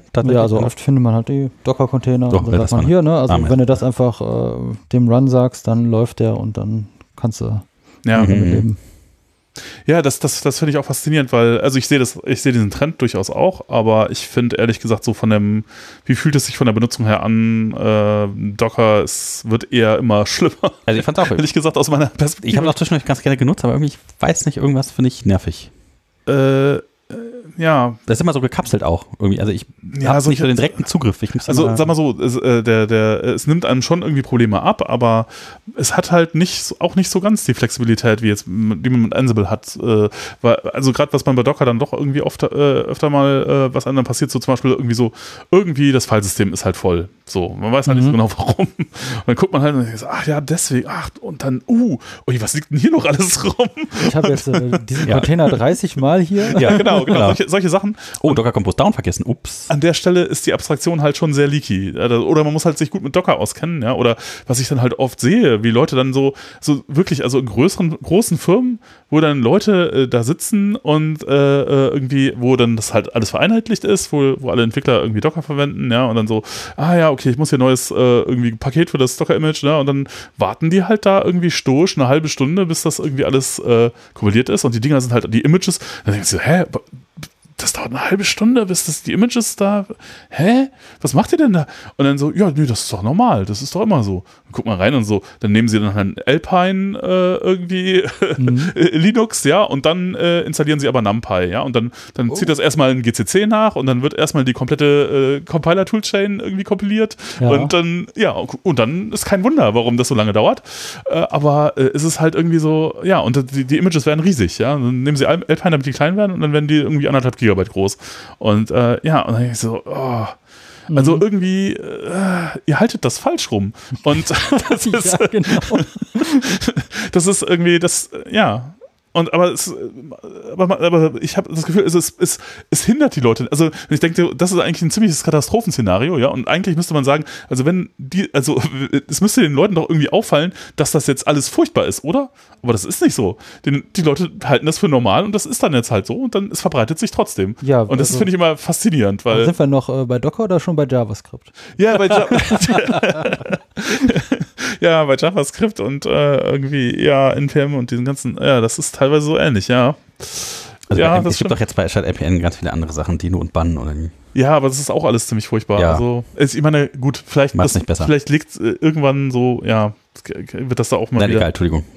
Wir wollten nicht über Ja. Java. Ja. Man Ja. verliebt sich halt irgendwann in die Komplexität und äh, dann macht das auch Spaß und keiner äh, weiß mehr, wie es geht. Und dann hat man auch mal so eine Expertenrolle. Das ist auch schön. Genau, also wenn Ja, keiner mehr weiß, wie es geht, ist das ziemlich angenehmer. Ja. So, Job Security ist auch ganz wichtig oft, ja. Äh, Den hätten wir eigentlich eh, ne? Aber ja, und ja, ich, ich weiß nicht. Also ich finde, also ich, so im direkten Vergleich, ja, wenn ich jetzt irgendwie, das habe ich früher gemacht, zum Beispiel äh, pythonpodcast.de, wenn man sich das anguckt, das ist tatsächlich, das ist ein äh, Cookie-Cutter-Template für, für Django und dann ist da auch ein Docker-Container oder mehrere Docker-Container, weil da ist halt auch Datenbank und so und das läuft alles auf Docker-Container und äh, ist halt irgendwie Ja, also- deployed, äh, ja. Als äh, ich angefangen habe, äh, Sachen zu lernen, hat Jochen mir gesagt, das ist so, wie man das macht. Und dann stand ich erstmal vor Ja, dieser sorry. Komplexität. Ich kam ja von Vagrant und da Ja. sah das aus, als wäre das Fortschritt. Also ich musste erstmal ein paar Mal gegenhauen, habe ich jetzt mal gefragt, was ist das denn jetzt? Wie geht denn das jetzt? Und was muss ich jetzt eingeben? Muss ich mir irgendwie tausend lange Kommandozeilen, Listen Ja. schreiben, um Ja, zu verstehen, okay. was machen. Und dann überhaupt das Introspektion, das war schon echt Ja, ja. Komplexitätsmonster, muss ich sagen. Ja. Ja, also äh, es, es, es tut mir leid, aber so ist es halt. und äh, ja, aber das läuft noch alles auf Docker und so. Ähm, und äh, es ist aber nicht, es ist, also wenn ich das jetzt vergleiche, auch den Betrieb davon mit äh, irgendwie, ich mache jetzt schon seit einiger Zeit, ich habe es noch nicht geschafft, das eine auf das andere umzuziehen, äh, also sozusagen die alte Infrastruktur läuft immer noch und ich habe den direkten Vergleich noch und letztens hatte ich da das Problem, dass da irgendwas, es ging nicht mehr und irgendwas war vollgelaufen und ich wusste, so, oh mein Gott, oder ich muss in diese Docker-Container reingucken, oh je, habe ich eigentlich ein Backup? Habe ich wirklich ein Backup? Wo liegt denn das? Äh, hoffentlich mache ich jetzt nichts kaputt. Ähm, äh, und ich vergleiche das jetzt so mit dem, was ich jetzt mache, und das ist halt äh, irgendwie die Dinge einfach direkt via Ansible zu installieren. Und ich habe halt für jeden Service halt einen eigenen User und äh, der Ja, hat halt ja. ein eigenes Virtual Env da nochmal drin und äh, äh, das wird einfach alles so hochgezogen und hat dann auch ein Ja. schreibbares Dateisystem und so. Ja, man kann auch Das so eine Backup-Rolle installieren, dann überläuft das vernünftig ist, man weiß dann auch, wo die sind, das ist alles ordentlich. Ja, so, äh, aber man, man kann auch überall reingucken, ja, man kann da einfach als Root mal so irgendwie über alle irgendwie drüber gucken und gucken, was da so los ist. Das ist deutlich angenehmer und so viel länger sind die Playbooks nicht als die Docker-Files mit dem ganzen drumherum Start-Stop-Zeugs, das man da sonst so hat. Ja, vor allem, wenn Genau, die einmal ja. gut sind, dann ist das Ja. eigentlich angenehm. Und es ist halt viel transparenter äh, als. Ja, man muss halt gucken, ähm, welche Vorteile bietet einen letztlich der Docker-Container und Ja. nutze ich die überhaupt? Oder äh, Ja. manchmal ist es auch ganz schön, einfach nur einen richtig großen Server zu haben und äh, da laufen halt die Sachen dann alle sehr lokal drauf. Weil man zum einem Beispiel, User Space oder so, ja. ja, weil die sowieso alle uniform sind und man halt nicht, ähm, sagen wir jetzt mal, zehn Container braucht, für, um jede App, App zu kapseln.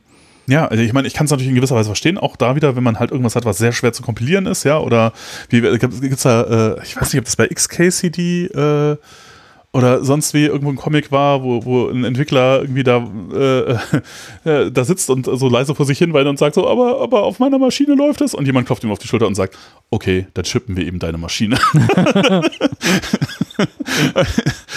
das ist natürlich so, ja. Wenn du, wenn, wenn du sonst einfach nicht deployed kriegst, außer du schippst das, was der Entwickler da, dann dann ist Docker möglicherweise sehr gut. Und wenn du dann viele von solchen Sachen auf einer Maschine laufen lassen willst, dann führt vielleicht um Docker auch kein Weg rum, drum rum. Das Aber- Aber das ist ja letztlich auch äh, der Kritikpunkt an Python, dass man quasi immer die Entwicklermaschine schippen muss, damit sie überhaupt läuft.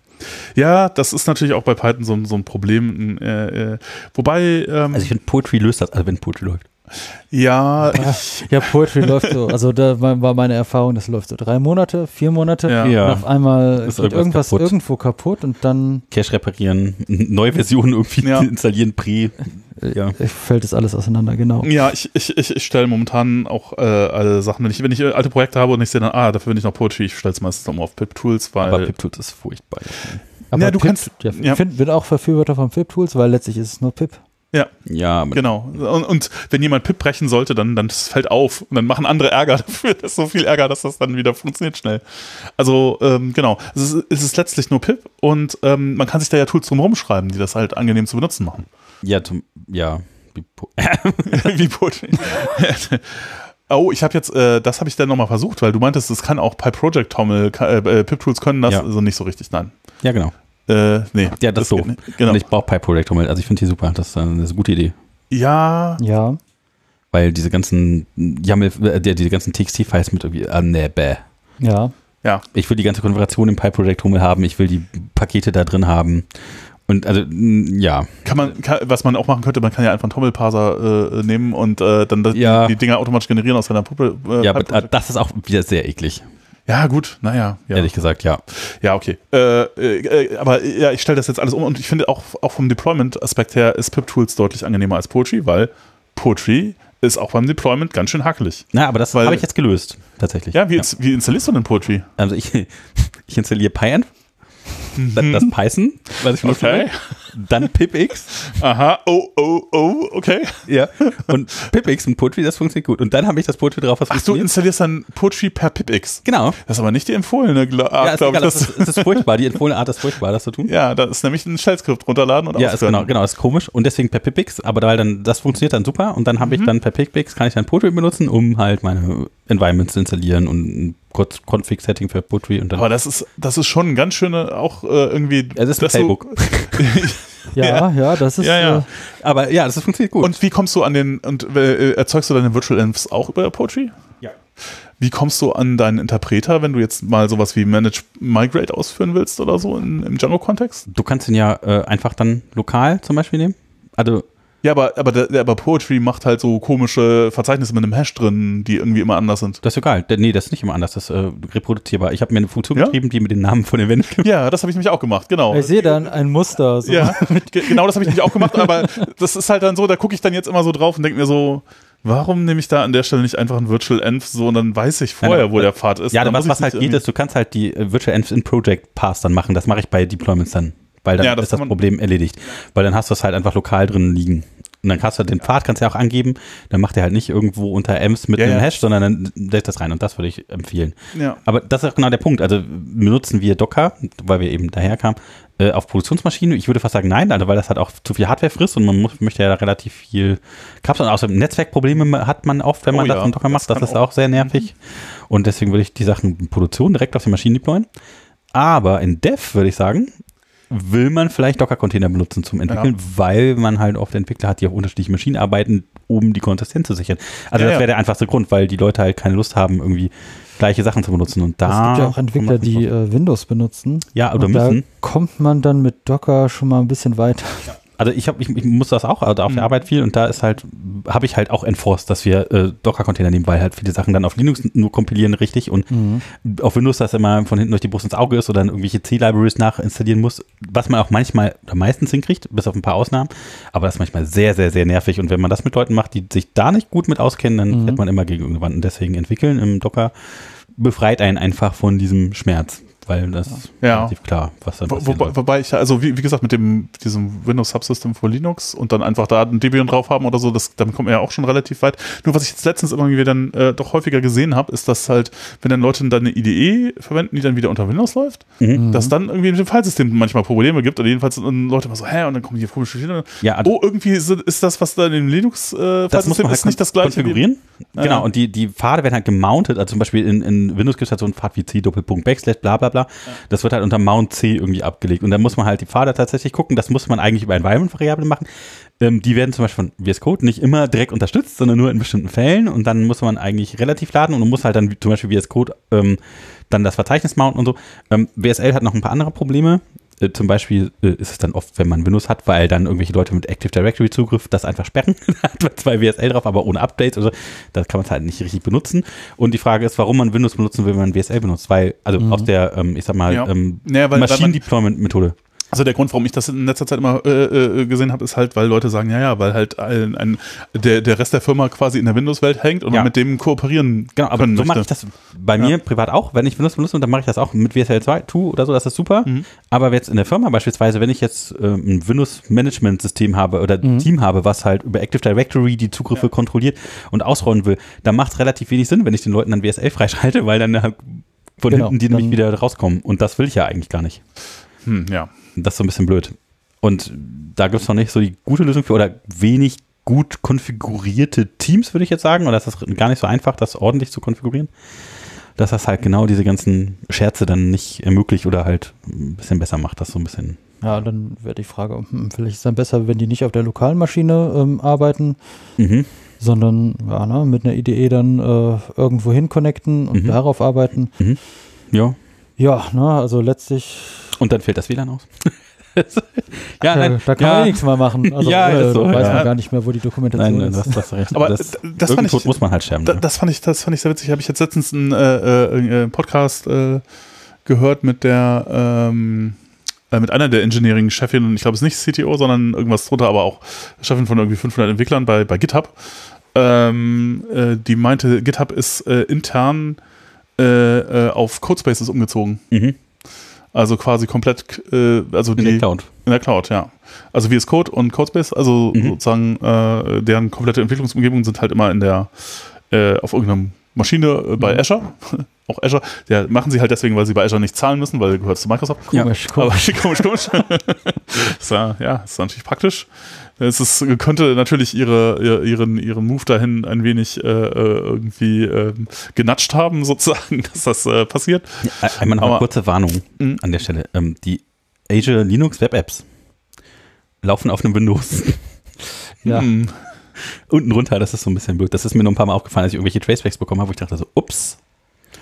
Ja. Ja, ja, ich, weiß, ich weiß auch nicht, ob das so, also ich wäre da, wär da nicht so early äh, da, dabei, das zu adopten, quasi so rein in der Cloud zu. Aber ich kann es, also in gewisser Weise verstehen, weil man löst damit, halt auch dieses Problem, was Docker einen sonst äh, vielleicht dann lösen würde und halt mit- unter Schmerzen, weil ehrlich gesagt Docker Desktop, also gut, ich kann jetzt nur vom Mac sprechen, ich habe keinen, Mhm. unter, kann sein, dass es unter Windows besser ist, aber auf dem Mac ist Docker Desktop klein, äh, dieses Docker Desktop ist halt äh, so ein unfassbarer Schrott, echt. Also Ja. wie oft mir das schon auch, ja. ja, es ist, also wie oft mir Genau. das gestorben ist und zwar auf eine Art, dass ich das nicht mehr reparieren konnte, ja. Ist halt wirklich, dass auch mir das, Ja, oder Updates gehen nicht oder so. ja, Updates gehen nicht, äh, oder, also ich hatte das mehrfach, dass äh, mir Docker Desktop gesagt hat, ja, das Binary ist kaputt. so nach dem Update-Versuch. Ja, ich musste Äh, kaputt, ganz ja, hart so. einfach das wegschmeißen und dann Ja, nicht nur wegschmeißen, aus, der, aus ja. der Registry, aus der Windows Registry rauslöschen, also quasi die ganzen Ja. Dotfiles irgendwo aufsammeln und rausfinden, wo die sind, wegschmeißen, neu machen, damit es funktioniert. Also furchtbar. Ja. Ja, und langsam und komisch und äh, ja, ich verstehe nicht so richtig, warum, warum dieses Ding so, also es ist, es ist, und wenn man da, davon wegkommt, dadurch, dass man das in der Cloud macht, ja, das könnte man mir vorstellen, dass es für viele Leute vielleicht durchaus äh, Ja, okay. Ja, wahrscheinlich. Ja, gute Idee. Dann Ja. zwingt man die Leute dazu, wie es gut zu benutzen. Ja, also PyCharm bietet das jetzt auch, ja. Ja. dass man in der Cloud arbeiten kann. Oder? in derselben oder sind das dann zwei unterschiedliche? Also muss man sich entscheiden oder kann man die parallel benutzen? Ich glaube, das sind unterschiedliche. PyCharm bietet nämlich da, glaube ich, also es gibt dann wieder so ein Angebot, äh, Ja, okay. ne, dass man da so äh, Dev-Spaces zusammen hat. Bist du äh, PyCharm oder VS Code Nutzer? Äh, PyCharm. Okay. Also PyCharm für Python und VS Code ist eigentlich ein schöner Texteditor. Also wenn man äh, das Microsoft-Zeug wegnimmt und VS Codium nimmt, dann ist das ein schöner Editor. Mhm. Und äh, dann kann man halt ja, viele Sachen damit machen. Okay, ich muss auch so. Also ich mag es sehr gerne. Ja, aber also letztlich so dieses äh, voll integrierte IDE, da ist man ja bei PyCharm einfach ja komplett Ja. komplett äh, ohne irgendwas konfigurieren zu müssen. Man äh, macht es an und dann ist man drin. Mm, Würde ich auch sagen, ja. okay, vielleicht mit Konfiguration, aber also ich habe jetzt, also Kollege, wir haben immer diesen Battle ähm, noch nichts gefunden, was ich nicht andersrum so oder so lösen könnte. Ja, Ja. das ist ein Muster, ne? Das ist dann Ja. Ja, ja. Ja, also man kann das durch, also ich habe beides jetzt auch schon ausgiebiger verwendet, man kann durchaus beides verwenden, denke ich. Aber ich finde auch PyCharm ist halt, wenn man Python macht, ist schon, es hat auch noch so ein paar nette Funktionen. Also zum Beispiel ein Ding, das mich mit, ah, vielleicht habe ich was. Äh, ob du das äh, mit VS Code hingekriegt hast, weil ich habe es bisher noch nicht hingekriegt, äh, bei auf PyTest Fixtures klicken und dann im Code der Fixture landen. Das ist, macht PyCharm einfach so. Auf die Und- Fixtures. Ja, weil, weil das ist tatsächlich ein Use Case, den ich häufig habe, wo ich dann bei VS Code dann so klicke und denke, äh, klickt das denn jetzt nicht richtig? Ja, das, das- funktioniert irgendwie nicht und dann so, ach nee, VS Code kann das nicht. Hm. fand ich auch immer, das fand ich auch immer sehr angenehm bei PyCharm, am, dass man halt so schnell springen kann. Ja gut, das Ganze, also wie so, äh, Fixtures muss ich gerade überlegen. Muss ich mal ausprobieren. Also vielleicht gibt es irgendein Plugin, das das kann, aber äh, so einfach so und mit dem Microsoft Language Server und so, das geht Aber äh, ich finde, also die, die entwickeln relativ schnell. Also es gab auch einen Microsoft-Stand auf der EuroPython, wo die alten meinten so, oh ja, voll gut und ah, sag mal, was uns noch fehlt, wir bauen das halt alles einfach ein. Ja, ja, ja, da ist viel Druck hinter gerade, ja. Also Ja. zum Beispiel auch Azure war halt irgendwie erst auf Python 3.8 noch, da habe ich auch gedacht, ey Leute, geht doch gar nicht. Aber da arbeiten sie wohl dran, da ist wohl, ähm, ja. Ja, ja. Aber äh, Editor Wars, Ja, es eigentlich Der in jeder. Episode haben wir Ja. irgendwie sowas. Das, äh, ja, also Vim ist eigentlich auch ganz äh, gut. ja, Ja. Genau. Gut, dass hier niemand E-Mails tut. Hallo Johann. Ja, ja, ja. Ja. Ah, oh, das ist, das ist auch ganz, äh, habe ich letztens, also da muss man ein bisschen Zeit mitbringen, aber äh, vielleicht, also mich hat das, äh, ich hatte dann so ein nostalgische, nostalgisches Gefühl und dann haben, musste ich das anhören. Äh, Lex Friedman Podcast, ähm, äh, eine der letzten Episoden äh, ist mit, mit John Carmack. Mhm. Ah, genau. Und Oh, äh, John Carmack, der John Carmack, der ähm, von Quake, ja, ja, okay. Genau. Und ich so, ah, okay. Es ist, es so fünf, äh, fast fünfeinhalb Stunden lang, aber ähm, ich in letzter Zeit längere für die junge Autofahrten. Generation. Ja, äh, und äh, dachte- genau, ich dachte so. Ein Dockerbild. Genau. das war sehr kurzweilig, dann, genau. Also seit Quake Ähm, 1 brauche ich immer die Konsole auf äh, Tilde. Ah, ja, ja. Das war mein Bein. Ja. Mittlerweile Control-Tilde, aber Ja, und das, das war ganz interessant, weil da der redete dann halt auch so ein bisschen über die, beteiligte sich an diesem Editor war so ein bisschen. Und äh, der äh, hatte, hat dann auch irgendwann mal versucht, Vim zu verwenden, also sich mal eine Woche irgendwie eingeschlossen, eingeschlossen versucht, das zu lernen und dann rauszukriegen, warum Leute das gut finden, aber es hat ihn nicht überzeugen können. Er ist äh, bei so auch so eher auf der IDE-Seite und äh, viel Debugger verwenden. Hm. Und äh, ja, äh, er meinte, er macht das nicht so extrem wie andere. Andere machen das sowas wie eine uralte, äh, nicht wie es Code, sondern tatsächlich Visual Studio Version mhm. verwenden, äh, so Visual Studio 6 oder sowas, was dann halt auf den Rechnern damals gerade so ging. Und dann auf den heutigen Rechnern ist es halt einfach sackschnell und alles ist instant äh, sofort. Mhm. Äh, sofort da und äh, ja, dann genau, schreibt er halt meistens irgendwie C-artiges C oder sowas und, Mhm. halt, Mhm. und macht halt viel im Debugger. Und das fand ich, aber ich fand es interessant, also einfach mal so zu, zu hören, wie er da so Sachen macht und so. Also das- ist natürlich ein Guru, ne? Doom, Quake. Ja, ja, ja, tatsächlich. Also ich, genau, die auch, ich, äh, damals habe ich so ein bisschen, äh, ich meine, ich habe es nie gespielt, aber ich habe ein bisschen geguckt, was sie so im Grafikbereich machen und fand das. Er hat es nie gespielt. Oder nie, nie wirklich, ich habe es vielleicht mal gespielt, aber ich habe nie Ehrgeiz entwickelt oder mich da lange äh, äh, mit anderen da. Oh, kurze. Anekdote, ich war äh, Mhm. damals gab es irgendwie Clanbase, irgendwie Liga und so, da waren wir äh, relativ weit oben, also ich glaube äh, European Top 3. Wow, okay. Ja, das war ganz gut. ja, gut, zwei TTF. Ja, ja, dann TTF hieß damals noch was anderes. Ähm, Ja, und äh, genau. Also, aber äh, was, was da so im Grafikbereich zum Beispiel bei Quake oder so passiert was, das war gerade zu dem Zeit, äh, zu der Zeit, wo ich da äh, auch irgendwie so mit Informatik und, und Grafik da, äh, das, das war, äh, da waren schon einige abgefahrene Sachen dabei und dachte ich so, wow, krass, also das ist ja so irgendwie so die Spieleentwickler, haha, die machen da irgendwie so ein bisschen, das war schon so echt, da so, okay, das sind, äh, die, die haben, die machen da echt, also die implementieren da wirklich so ganz, ganz aktuelle Forschungsgeschichten direkt äh, und machen das halt besser als alle anderen und so. Okay, cool. Wahnsinn. Äh, insofern, ja, also mich äh, hat mich schon interessiert, was er, wie der dann so arbeitet und so. Äh, ehrlich gesagt, was ich so ein bisschen äh, frustrierend fand, ist, dass äh, sein, eines der Geheimnisse hinter seiner Produktivität wohl einfach ist, wahnsinnig viel arbeiten. das, das, Verdammt. ich also, hätte mir eine andere Antwort gewünscht, eine andere Lösung für dieses Problem. Ich wäre gern auch sehr produktiv, aber ich, das mit dem Arbeiten, das gefällt mir nicht. Das muss irgendwie anders auch gehen. Ja, bin ich auch dafür. Äh, äh, ja, aber das war so, er meinte so, ja, das ist halt eines seiner, ja, hat einfach wahnsinnig viel gearbeitet. Es gibt auch Leute, die können einfach schneller tippen. Die haben dann sowas wie 500 oder 600 Anschläge die Minute. Wie war das? Ja, ja, das, Ja, meistens ist es ja nicht, äh, wie schnell ich den Code da in die Datei bekomme, sondern ja, Ja. wie schnell ich darüber nachdenke. ja, ja, genau. Und das, ja. Brain er, Machine Interface. er meinte, dass er da auch so, er re- er redet dann so ganz locker flockig. Ich meinte so, ja, also er hat halt immer Stress auf, dem- im, im Internet, wenn dann Leute meinen, so, na, aber mehr als acht Stunden, dann ist man ja nicht mehr so produktiv. Und er meinte, ja, das ist schon so, man ist dann nach acht Stunden nicht mehr so produktiv. Aber man ist halt noch so ein bisschen produktiv. Also nicht mehr so produktiv wie in den ersten acht Stunden, aber man kann ja noch ein paar Stunden weiterarbeiten und ist dann halt nicht mehr so produktiv. Aber das ist ja dann immer noch mehr als vorher. So, ja, das ist aber richtig. Also, Wenn es nicht am nächsten Tag dann irgendwie sich, also dass man nicht, also bei mir ist das so, am nächsten Tag reduziert sich dann meine Produktivität auf deutlich. Also bei mir ist das ja, anders. Also, Ja, ja, ja. Und äh, er meinte auch, er ist Ja. ein bisschen neidisch auf Leute, die dann halt nur vier Stunden schlafen müssen und am nächsten Tag wieder topfit sind und das lange durchhalten können. Und das kann er auch nicht, sondern er meinte, so nach zwölf Stunden Programmieren ist halt bei ihm auch irgendwie Ende. Aber das kann er tatsächlich sustainable durchhalten. Er meinte so, zwölf Stunden am Tag programmieren kann ich das sustainable machen, habe hab ich seit, ein- seit ein paar Jahrzehnten gemacht, das geht. Ich krieg dann auch keinen Burnout oder so. Das geht einfach immer so weiter. So, okay. Hm. Oh, das ist Ja, mir ein hm. bisschen zu hart, ehrlich gesagt, aber gut. Also schon nachvollziehbar, so wenn man so richtig Bock hat, Ja. dann hört man auch nicht mehr auf. Ja, aber das kannst du ja nicht länger als zwei, drei Monate durchziehen. Dann, dann irgendwann brauchst du halt wieder ein bisschen Luft und. Ja, Guckt der ja, Max auch an so, Ja, ja. se- sein, sein, seine Einstellung war dazu, dass diesen ganzen Quatsch brauche ich nicht, ich brauche nur Diet Coke und Pizza und dann das war reicht. Genau, so das Sozialleben leidet dann zwar, aber äh, ja, Ja. Ne, wenn man sich so richtig dann zurückzieht und dann Die äh, adlige Vampirblässe. Ja. erinnert mich so an ein bisschen an die Anfangszeiten, wo ich dann äh, programmiert habe und rausgefunden habe, wie alles funktioniert, auch mit Django. Und ähm, ja, da habe ich eigentlich jede freie Minute äh, an Django geschrieben und das gemacht. Das waren coole Zeiten, aber mittlerweile geht das auch nicht mehr. Long Ja, time ja, ago, klar, the also Galaxy ich mein- far, far away. Ja.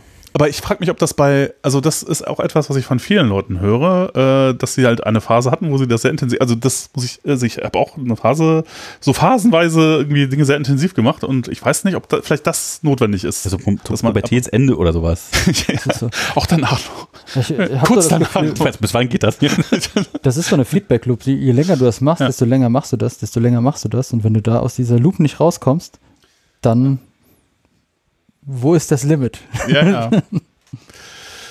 Ja, Ja. keine Ahnung. Ich, Ja, man- ich warte noch auf das das Beispiel. Ich hoffe mal, irgendjemand kommt da mal und sagt so, ich mache das immer so zwei Stunden am Tag und ist trotzdem irgendwie sehr produktiv dabei geworden und äh, kriegt irgendwie Dinge hin. Das wäre das wär nett, weil das wäre das wäre echt, äh, ich wünsche mir das Ja, ich habe hab am so. Anfang auch, also im Python zu lernen auch 70 Stunden investiert, war das das nicht? Ja, ja, eben, ja. Also irgendwie, ich höre das von vielen. Ja, also die, diese Rechnung halt ist halt tatsächlich irgendwie, wenn man, wir tun jetzt mal so, als schaffen maximal Produktivität in der Zeit, in der man da ist irgendwie, ne? Und wenn man irgendwie jetzt fünf Stunden die Woche was macht oder 70 Stunden die Woche und dann macht man das zwei Jahre lang und man ist genauso gut, dann ist derjenige Mhm. im Verhältnis zu demjenigen, der es fünf Stunden die Woche macht, einfach um 28 Jahre weiter. Ja, ich glaube, man kann es nicht so naiv Nein, rechnen. ja, also weil, naive Rechnung natürlich, Ja. Zeiteffekt, lalala, aber ja, der Punkt ist ja, glaube ich, relativ klar. Also man kann das im Leben nicht aufholen, Ja. wenn man das versucht in so nebenbei. ja, ja, ja.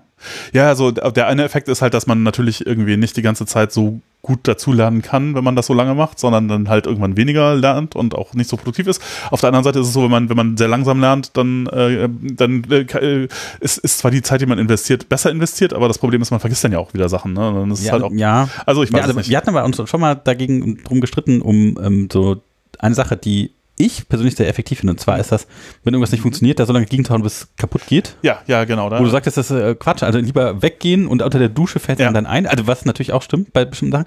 Aber Mhm. ich finde halt auch durch dieses Gegenhauen von allen Seiten und das irgendwann kaputt machen, lernt man halt intensiver und man merkt sich die Sachen mehr, weil man so lange gegengehauen hat, bis kaputt gegangen ist, dass man gemerkt hat, welche, wo man halt gegenhauen kann, es passiert nichts und wo man halt vielleicht doch was umfällt, dass man beim nächsten Mal auf jeden Fall schneller dahin kommt, wo man gegenhauen muss, zum Beispiel. Und wenn man das halt dann nur das einfach, die einfache Lösung hat, dann hat man diese ganzen Schläge von der Seite oder sowas verpasst. Also ich fand das schon immer Ja, super. kann sein. Vielleicht sind auch unterschiedliche Leute einfach unterschiedlich an der Ja, Stelle. oder du? unterschiedliche Themen oder sowas, wo das halt hilft, wenn nicht Ja. hilft, ich weiß nicht. Ja, das, Also ein bisschen Guru-Meditation. ja.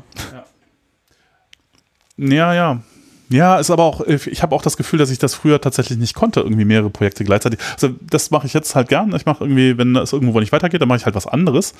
Und äh, dann bis da dann nichts mehr weitergeht und dann wieder was anderes. Und das habe ich, ich habe das Gefühl, das geht jetzt eigentlich ganz gut. Und das früher hätte ich das überhaupt nicht machen können. Früher hätte mich das total rausgebracht. Also hm, ich weiß auch nicht. Ja, vielleicht ändert man Mhm. sich halt über die Zeit auch. Ich weiß nicht, keine Ahnung. Ähm, ja, seltsam. Ja, irgendwie der Mhm. Heilige Gral an der Stelle noch nicht gefunden. Schade, schade. Äh, äh, ja. Wir sind übrigens in der Ansible-Folge. ja, genau, genau, Ansible. Ähm, ja, Also ich habe hier noch so ein paar Sachen stehen und zwar, ähm, also einmal, was macht man mit den Outputs, wo bekommt man die her, wie sammelt Mhm. man die ein, das ist so ein bisschen technisch vielleicht erklären. Äh, testen würde ich gerne nochmal drüber sprechen. Geht das, Mhm. macht man das, braucht man das? Ähm, ja, vielleicht die ganzen Commandos, Build-ins, was gibt's denn überhaupt so? Was kann man denn damit machen? Irgendwie, dass man so ein bisschen mal vielleicht weiß, was ist denn schon drin, wofür muss man denn so Community-Module nehmen oder so. Und ähm, war, wie machen wir das mit so Secrets oder so? Wo, wo stort man die, wie stort man die, äh, kann man die auch irgendwie committen, machen wir das mit Source Control, irgendwie so. Vielleicht nochmal so als kleine Mini-Struktur vorweg für den nächsten Teil des, der nächsten Chapter Mark. Hint, hint. hm. Genau, wo sollen wir einsteigen? Ähm, fangen wir oben an, also vielleicht ähm, nochmal mit dem Output. Man hat jetzt Zeugs Mhm. ähm, und man braucht den Output davon, weil man irgendwie, ja, man hat jetzt keine Ahnung, seine Datenbank äh, exposed und wusste vorne nicht, welche Server-IP gab es denn da und die muss dann der Server zurückschicken oder so. Genau, da kann ich dann ähm, in der Task selbst eine Variable registrieren mit dem Mhm. Output Mhm. und die kann ich dann halt äh, über das ganze Play letztlich äh, benutzen. Also Okay, ansonsten muss man den irgendwo hinschicken. Ähm, ja, man Die kann die Frage- natürlich dann auch in eine Datei schreiben oder so. Ja, äh, also die Frage ist Themen. genau das. Also man man muss die vielleicht auf der Control Note irgendwo ablegen, weil vielleicht braucht man die beim nächsten Run. Mhm. Beispielsweise zu, ähm, ähm, wie ich das? Also man möchte jetzt sowas machen wie Updates. Und man hat jetzt nicht das, den Luxus, dass man einfach sagen kann, okay, ich reiße den jetzt ab und baue den mit der neuesten Version neu auf, sondern man möchte vielleicht den updaten. Und das Problem ist ja, wenn man irgendwie was, so ein Staging-System vielleicht daneben haben will, um zu gucken, ob das läuft, beim Test fahren muss, weil das so eine Ja. kritische Infrastruktur ist, dann muss man vielleicht auf der alten Version aufbauen und dann updaten. Weil sonst das nicht dasselbe ist wie das Produktionssystem, was man ja nur updaten muss. Weil wenn man das Du, du meinst, du willst das Update testen, sozusagen, Genau. oder? Ach so, hm. Ja, also da würde ich letztlich dann sagen, okay, ich habe dann mein Inventory und dann äh, habe ich da definiert, welche Server da in der Staging- Staging-Umgebung sind und dann lasse ich das äh, Playbook Genau, aber du laufen. musst hier erst auf die historische Version laufen und dann das Update fahren. Und dafür muss ich mir wahrscheinlich die letzte Version irgendwo merken oder sowas. Ja, das ist natürlich äh, auch nochmal so die Geschichte deklarativ. Wenn ich jetzt sage, ähm, ganz einfach im Package Manager, ähm, YAM oder apt, und da kann ich dann halt sagen, ähm, welchen State soll das Paket haben. Nein. Beispielsweise, ich habe eine So- Software, die ich deploy, die ich selber geschrieben habe. Dann muss ich mir die Versionsnummer merken, weil jetzt nicht über App kommt, sondern beispielsweise über ein GitHub-Repo oder ein GitHub-Tag oder sowas. Ja, da kann ich natürlich dann sagen, okay, welches Tag möchte ich denn überhaupt Genau. auschecken? Ja. Oder möchte ich einfach die Latest auschecken? Dann habe ich halt immer die Latest, egal. Genau, aber wenn ich jetzt genau dieses Update-File habe, dann muss ich ja mir merken, welche Version in Produktion läuft, beispielsweise. Damit ich erstmal das auschecken kann, um dann das Update auf die Latest zu fahren, um dann sicherzustellen, dass ich das testen kann, um dann die Latest auf Produktion auszurollen. Dann muss ich mir wieder merken, was war denn jetzt Latest, was läuft denn jetzt da? Und das muss ich irgendwo hinschreiben. Und dafür brauche ich irgendwie so eine. Hm, Also das klingt mir ehrlich gesagt so ein bisschen kompliziert. Also äh, ich, ich weiß nicht, ob es das Problem löst, aber ich habe so, willst du wirklich deine Ansible-Geschichten testen? Weil ich würde jetzt sagen, es geht nicht so gut. Also ich, man kann das natürlich machen, aber ich weiß nicht, ist das eine schlaue Idee? Also wäre es nicht besser? Also ich würde eher dazu tendieren, die ganzen Tests in die Applikation zu verlagern, zu sagen, wenn die Tests in meiner Applikation grün sind, dann gehe ich davon aus, dass die funktioniert. Und äh, ob das Ja. mit der neuen Version funktioniert oder nicht, das kann ich auch lokal Also, testen. Dafür Aber das wär, ich, da wäre ja letztlich so die Frage, wie funktioniert mein Update-Mechanismus? Ja. Also warum, warum willst du das auf Produktion testen und nicht lokal? Ja, weil ich ja vielleicht die Infrastruktur äh, kaputt geht beim Bauen oder sowas. Wenn ich eine Änderung an der Infrastruktur habe, keine Ahnung, es kommt ein neues Netzwerk dazu Mhm. oder so, dann ähm, hilft es mir jetzt nicht, wenn die Anwendung selber irgendwie grün ist und läuft, Ja. wenn da irgendwie bei der Netzwerkkonfiguration Also irgendwas als kaputt quasi ist. ja, Integrationstest. So ungefähr, ja. ne, Also Und das kann ja sein, dass halt beim Staging-System, da, äh, wenn das, ich das einfach vom Scratch baue, dann funktioniert diese Netzwerkkonfiguration. Mhm. Aber beim Update, weil da irgendwelche Versionen inkompatibel sind, muss ich irgendwie einen anderen Migrationspfad wählen, damit das funktioniert. Ja, damit ich halt Mhm. von der alten auf die neue Infrastruktur umwechseln kann. Und da deswegen muss ich ja irgendwie wissen, auf welcher alten Variante ich das bauen muss oder so. ja gut, das wäre dann so das Thema, das hole ich mir dann aus den Facts. Ja, aber genau, aber diese Facts muss ich ja irgendwie dann zwischenspeichern, weil das ist ja ein Ja, die- alter Fact quasi Ja, gewesen. die- das ist ja automatisch. Genau, also so bevor irgendwas gemacht wird, werden ja die Facts geholt.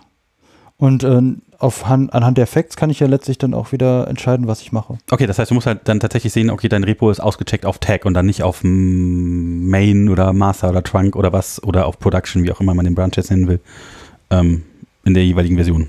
Genau. Mm, Also ja. ist vielleicht auch so eine andere ja, Denkweise. Da, also durch, die, durch dieses äh, Deklarative. Also, dass man halt nur sagen möchte, ich möchte immer die äh, neueste Version haben oder ich möchte immer diese Version haben. Dann wäre das letztlich schon im Play oder im Playbook definiert. Und Genau, dann würde ich halt, ähm, dann Ja, das ich ist genau dieser ändern. State, genau, weil du, äh, das ist genau was, was wir am Anfang hatten. Du sagst halt, okay, wenn ich jetzt Latest eingebe, Ja. dann ist Latest in zwei Monaten nicht mehr Latest, vielleicht. Genau, also wenn ich dann Genau, aber das ja. Playbook halt nochmal laufen lasse, dann guckt er, ah, gibt's was Neues? Okay, ich soll Latest nehmen, also äh, update ich die Version. Und ob dann was kaputt geht, ist dem Ansible erstmal egal. Genau, und das ist das, was ich meine. Das, das kann man halt so nicht. Dafür müsste man sich diese Facts, was war denn jetzt Latest, irgendwie rausschreiben, also diesen State.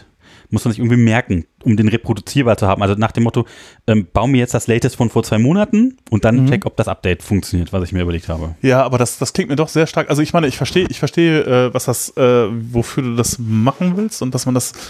Aber ich, also ich habe auch schon gehört, dass Leute eben, wenn, wenn man, das ist ja alles irgendwie auch äh, so in Infrastructure as a Code, äh, äh, as, äh, Infra äh, ja, Infrastructure as Code äh, Geschichte, dass man halt auch diese komplette Infrastruktur irgendwie testbar machen können will. Und das, aber, aber ich weiß nicht, will man das wirklich? Also man, Ja, am Ende ist es halt auch so, äh, dann müsste ich halt immer meine Version pinnen. Vielleicht ist das auch eine gute Idee zu sagen, Ja. ich pinne sowieso immer und nehme Latest nicht. Mhm. Dann äh, würde ich halt dann äh, mein Ansible-Skript oder mein Ansible-Playbook bearbeiten. Dann wüsste ich das und dann würde ich halt neu, äh, wahrscheinlich ist ja im Git eingecheckt und dann sagen, okay, na, neuer Commit und dann das testen.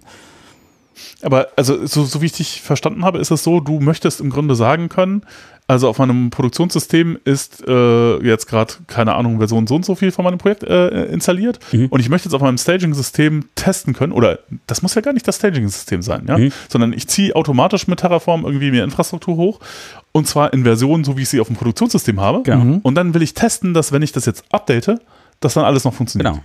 Das ist aber im Grunde ist das ja ein, ein, Te ein Test deiner, deines Systems. Genau, das, Mhm. das Nur, würde dass man es ja halt- dann einfach machen und gucken, ob es geht. Äh, ja, äh, Aber das Problem ist halt, wenn du, wenn du das Update halt auf dem Produktionssystem fährst und es funktioniert nicht, dann ist halt blöd. Genau, deswegen Staging.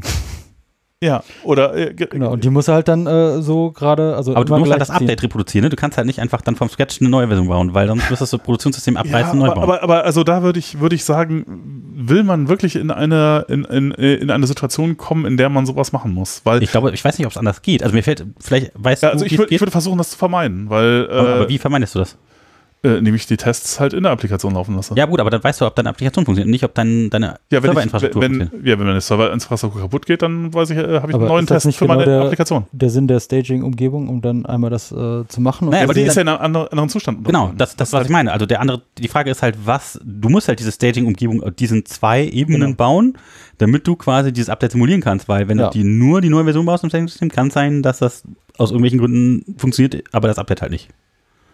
Äh, also, ja, äh, also wie, wie gesagt, was ich gehört habe, ist dann, halt, dass Leute halt auch Tests eben gegen so, die ziehen dann sogar temporär Infrastruktur hoch, Mhm. ähm, ein System und machen dann ihre Tests dagegen. Genau. Das äh, hört sich für mich ganz schrecklich an, weil das Problem ist, das macht ja dann auch deine Entwicklung total langsam, weil allein das Hochziehen von dem Kram und auch ehrlich gesagt, ich finde Ansible ist halt schon, also bei mir, ich Also- vielleicht mache ich irgendwas ganz falsch, langsam. Also, das CD dauert macht, Minuten. das CICD macht es langsam, also es dauert eher länger als eher Stunden. Hab, Ja, ist meine- ja, das ist ja Erfahrung. schrecklich. Also wenn du halt sozusagen äh, so, ein- so ein Feedback-Loop haben willst, irgendwie du änderst was, guckst, ob es funktioniert. Wenn es nicht funktioniert, wieder was ändern. Ja. Wenn da, also für mich ist das schon, wenn da Minuten dazwischen liegen, ist das halt so, Ja, dass es ja, halt richtig, deutlich langsamer macht, ja. Und wenn da Stunden zwischenliegen, dann Aber genau, also furchtbar. so ein Deployment auf Azure dauert, also ich weiß nicht, da kommen irgendwelche äh, Ameisen und hängen Redis irgendwie allein an, selbstständig manuell ans Rack und mussten 20 Minuten warten, bis das irgendwie angeschlossen ist. Solche Sachen, das ist halt ewig. Das dauert halt einfach lange. Und wenn man das halt dann in mehreren Stufen machen muss, dann schenkst du halt stundenlang da. ja, klingt, äh, klingt für mich nach keinem sehr angenehmen äh, Workflow. Stimmt, das macht's äh, nervig. Also das ist auch eine Sache, warum Azure nervig ist Ja, überhaupt für mich. nicht. Aber, nein, aber die Frage ist, ob- was würdest du denn sagen, was wäre denn die Lösung von diesem Problem? Also für mich, äh, ich weiß, ich weiß natürlich nicht, ob das immer geht, aber ich würde sagen, äh, man schiebt die Tests in die Applikation. Zum Beispiel, also ein, ein Beispiel jetzt, äh, wo, wo ich das auch gehört habe, wo Leute sowas testen, wo die sagen, ja, also, wenn ich jetzt zum Beispiel äh, irgendwie nach AWS deploye und dann weiß ich zum, zum Beispiel, die haben genau dieses Ding, wo ich auch, auch denke, so, oh mein Gott, das ist einer der Gründe, warum ich ganz viel zu, zu diesem äh, äh, File-Serving auch gemacht habe. Äh, also, das auch bei dem jetzigen Python-Podcast ist es so, die Files kommen von S, S3 und ähm, aber das Problem ist jetzt natürlich, wenn ich jetzt Files gerne hätte, wo Leute sich authentifizieren müssen, um die sehen zu können, Mhm. dann muss ich ja dann S3 darum kümmern, dass das so ist. Ja, also Oder Django. Ja, das Problem, äh, Django kann sich ja nicht drum kümmern, so in gewisser Weise, weil da ist ja sozusagen dann nur, also auf der auf der Webseite ist ja nur ein Link auf S3. Ja, So, äh, das heißt, man kann natürlich dafür sorgen, dass der Link nicht Genau. sichtbar ist, wenn es nicht also es authentifiziert ist. ja also aber verschiedene Möglichkeiten, dass dann, dass man dem quasi dem Nginx zum Beispiel da mitgibt. Ne? Ja, wenn es über S3 geht, da ist ja kein, oder sag mal so, ist bei, das ist sogar so, ist es S3, aber das S3 ist sozusagen nur das Backend für Genau. Cloud, CloudFront, für so ein CDN. Mhm. Und ähm, ja, jetzt ist halt die Frage, okay, wenn das über ein CDN geht, dann kannst du, das geht ja nicht über dein Nginx, sondern Genau. das geht ja außenrum. So, jetzt, jetzt kannst du, gibt es da natürlich schon gewisse, du kannst die URLs so generieren, dass die halt signiert sind zum Beispiel. Und dann kannst du dem, dem äh, S3 bzw. dem CloudFront oder wie auch immer sagen, ah, die URL muss aber signiert sein und die Signaturen sind nur für so und so lange gültig. Oder du musst halt irgendwie Cookies setzen. Oder es gibt ja diverse Möglichkeiten, wie man sich authentifizieren kann. Genau. Aber das Problem ist jetzt natürlich, wenn du darauf angewiesen bist, dass das wirklich funktioniert, musst du das ja eigentlich testen. Musst du ja sagen, okay, wenn jetzt jemand hier äh, im Django-Admin gesagt hat, da darf keiner, da dürfen nur Authentifizierte drauf zugreifen, dann muss man ja diese Logik irgendwie testen können. Aber wenn deine, wenn die tatsächliche Überprüfung irgendwie in in äh, CloudFront stattfindet, Mhm. dann kannst du das nicht mehr gut testen, ohne dass du das, dass du tatsächlich irgendwie das nach CloudFront hochschiebst, irgendwie da die Einstellungen machst und dann Du müsstest ob's geht natürlich dann äh, einen Mock dafür machen. Ja, aber das Ja, ist ja aber variiert, das dass ist- genau. So, jetzt- du die Fehler ja mit. Jetzt, jetzt, Richtig. kommt, jetzt kommt der Punkt, warum dann Leute angef- einfach, jetzt, also dieses, dieses, genau das gleiche Szenario quasi, und dann Leute sagten so, ja, und wir ziehen unsere Infrastruktur ja per, per Terraform hoch und das ist ja der Vorteil, dass wir das auf unterschiedliche Cloud-Anbieter hochschieben können und jetzt haben wir es, jetzt haben wir zum Beispiel eben genau dieses Problem, wir haben zum Beispiel da irgendwie äh, Byte-Range-Requests irgendwie erlaubt, das muss man irgendwie bei AWS, muss man das irgendwie so und so konfigurieren, dass das geht oder eben Authentifizierung und jetzt schieben wir das Ganze nach Azure. Und jetzt äh, hat irgendjemand in der Terraform-Config irgendwie diese komische Konfiguration für AWS oder so gesehen, dass, wie, wie man das macht.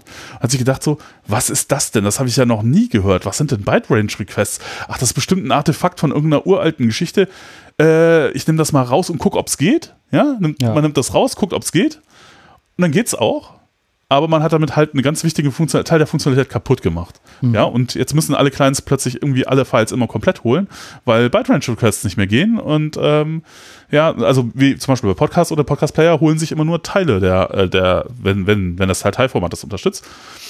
Und ähm, ja, es ist halt in der Produktion dann unter Umständen eine Riesenkatastrophe, wenn das halt abgeschaltet ist und nicht mehr geht. Das heißt eigentlich, wenn du solche Sachen da drin hast, dass halt Teile der, also der, der Features deiner Applikation sozusagen darin bestehen, dass du deinen äh, äh, Object Store oder CDN richtig konfigurierst, dann musst du das eigentlich testen. Dann musst du das auf einer Test, irgendwie testmäßig hochziehen, dann äh, deine, deine Features, die halt in der CDN, im CDN liegen, halt testen.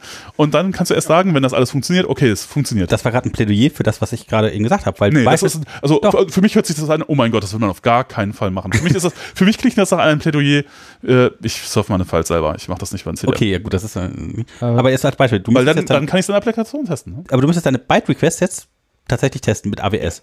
Nee, Und- nicht, nee, muss ich nicht. Also du hast, du hast jetzt bei AWS, also okay. Ja. Aber dann, dann wäre das wäre der Test, wenn du den hättest, würdest du halt merken, wenn jemand ein Update fährt und das geht dann nicht mehr. Aber das würdest du nur mit meinem Update vielleicht. Oder, ja. Nee, du musst dann halt dein, äh, es ist halt, es ist halt furchtbar. Ja, ne? ja, okay, wie würdest du es denn machen? Also ich würde, ich würde sagen, also es geht wahrscheinlich nicht immer. Also manchmal muss man dann vielleicht sowas Furchtbares tun, wie irgendwie dann solche Tests gegen eine Testinstallation fahren.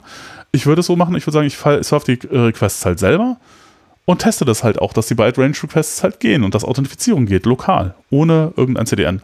Und äh, ich benutze dann halt eben kein CDN für diese Art von, also vielleicht benutze ich ein CDN für Sachen, wo es egal ist, wo ich keine Konfiguration brauche, aber für die Sachen, wo ich halt äh, irgendwie Spezialkonfiguration brauche, nehme ich halt kein CDN, sondern ser- Service halt direkt. Okay, aber das, das ist eine Entscheidung, die an deiner Stelle kommen muss. Das, das mm, macht dich an mehreren Stellen vielleicht unbeweglich. Ja, also solange das funktioniert, äh, bin ich damit deutlich Ja, flexibler. also solange du den Hut auf hast, schon. Ja, ja, also ja gut, also ist halt die, ist halt die Frage. Ich weiß nicht, ob es eine, auch äh, da eine, eine, aber diese, diese, diese Geschichte, ich ziehe mir eine Testinfrastruktur hoch und mache dann Tests dagegen und das dauert alles irgendwie 30 Minuten. Das klingt ziemlich schrecklich, ehrlich gesagt. Dreieinhalb Stunden. Aber letztlich muss man dann auch überlegen, okay, na, also sind diese Dateien so wichtig, dass ich mir dreieinhalb Stunden Zeit nehme, damit die, damit ich halt absolut sicher bin? Ja, Also bei, ich sag mal, bei Kundendaten, die du nicht einfach mal so neu reinbauen kannst, dann sollte man das vielleicht in Erwägung ziehen. Ja, es Genau, kommt, und dann halt drauf an, ja. Muss ja. man halt gucken, so, ähm, was ist das Ja, ja, Wichtige? klar. ja, ja, natürlich. Und äh, vielleicht ist, kann man dann auch überlegen, okay, ich habe jetzt in dem Bereich nichts gemacht, da reicht so die normale, die normalen Tests. Ja, Mhm. ja, ja. Also, Ja, Ja. Okay, also, okay. Das auch Probleme. Testing haben wir, also okay, aber jetzt vielleicht nochmal Genau, also- man kann Molecule gibt es äh, bei Ansible oder Assertions. Du wolltest sagen. achso, nee, ich meine, ich meinte nur, also ich schreibe keine Tests für die Ansible-Geschichten, sondern ich probiere es halt aus und wenn Mhm. es geht, dann sage ich mir, okay, das ist gut genug. Alles, was ich wirklich testen möchte, teste ich in der Applikation. Also was ich mache, also bei Ansible-Sachen ist, ich mache Assertions am Anfang, so ein paar. Mhm.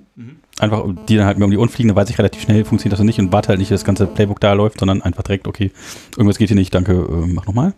Aber das sind so einfache Sachen eigentlich nur. Ja, ne, also geht ja ganz am Anfang los mit einer Debug-Flag, ne, um sich dann einfach mal alles so anzeigen zu lassen und zu sehen, okay, passieren auch die Dinge, wo ich vermute, die, die passieren. Mhm. Ähm, tatsächlich ähm, teste ich die letztlich auch gegen Vagrant und gucke dann, ob der äh, ja, die vor allem am Ende die Konfiguration hat, die ich haben möchte. Mhm, okay, interessant. Ja, okay, mit Vagrant testen. Mhm. Okay. Was ist mit Molecule? Kennt ihr das?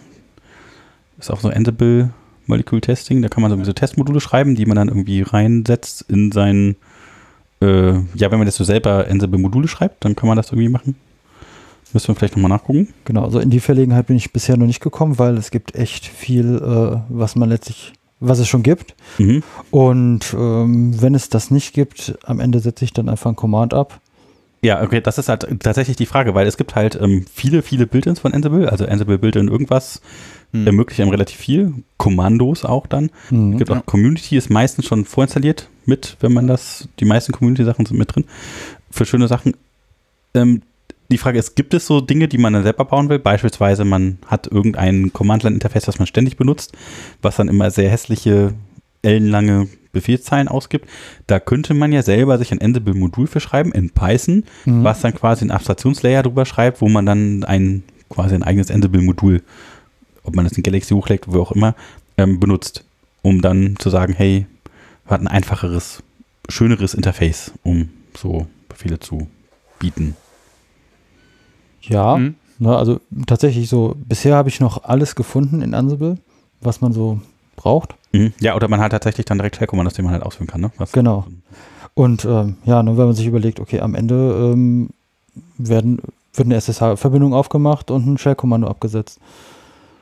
Ja, und dann kann man natürlich gucken, okay, wenn ich ein Modul entwickle, dann gucke ich, dass halt das Richtige am Ende rauskommt. Ja, ich, ich würde auch sagen, so ein bisschen das Abstraktionsniveau kann man halt manchmal, also wenn wirklich man komplexe Sachen macht, kann man es so ein bisschen vereinfachen, vielleicht für Leute, mit denen man arbeitet oder die es benutzen, indem man das so ein bisschen wegabstrahiert, vielleicht Ja. dann, ja. Aber beim Thema Modulschreiben sind wir wieder so, dann äh, schreibe ich natürlich auch wieder ganz viele Sachen ähm, für ganz viele Betriebssysteme, Mhm. die ich vielleicht dann doch nicht brauche. Mhm. Ja, das ist halt immer so die Abwägung, ähm, wann, wann macht es Sinn, in die höhere Abstraktion zu gehen, um einfach zu sagen, okay, das, das bringt mir jetzt so viel, dass Vielleicht ähm, hat das was mit der Teamgröße zu tun. Also wie viele Anwender von deinem Ansible-Modul gibt es zum Beispiel intern, in dem Genau, du ja. was du machen willst? Und wie, wie vielen Leuten kannst du da Arbeit erleichtern oder sowas, ja. Mhm, mhm. Ja, dann, ich glaube, was, was noch fehlt jetzt nur noch nach meiner Liste, Mhm. sind die Secrets und wie man mit Secrets umgeht und wo man die herbekommt. Ähm, Gibt es irgendwelche Vaults, aus denen man die zieht, bei denen er sich authentifiziert? Wie macht man das?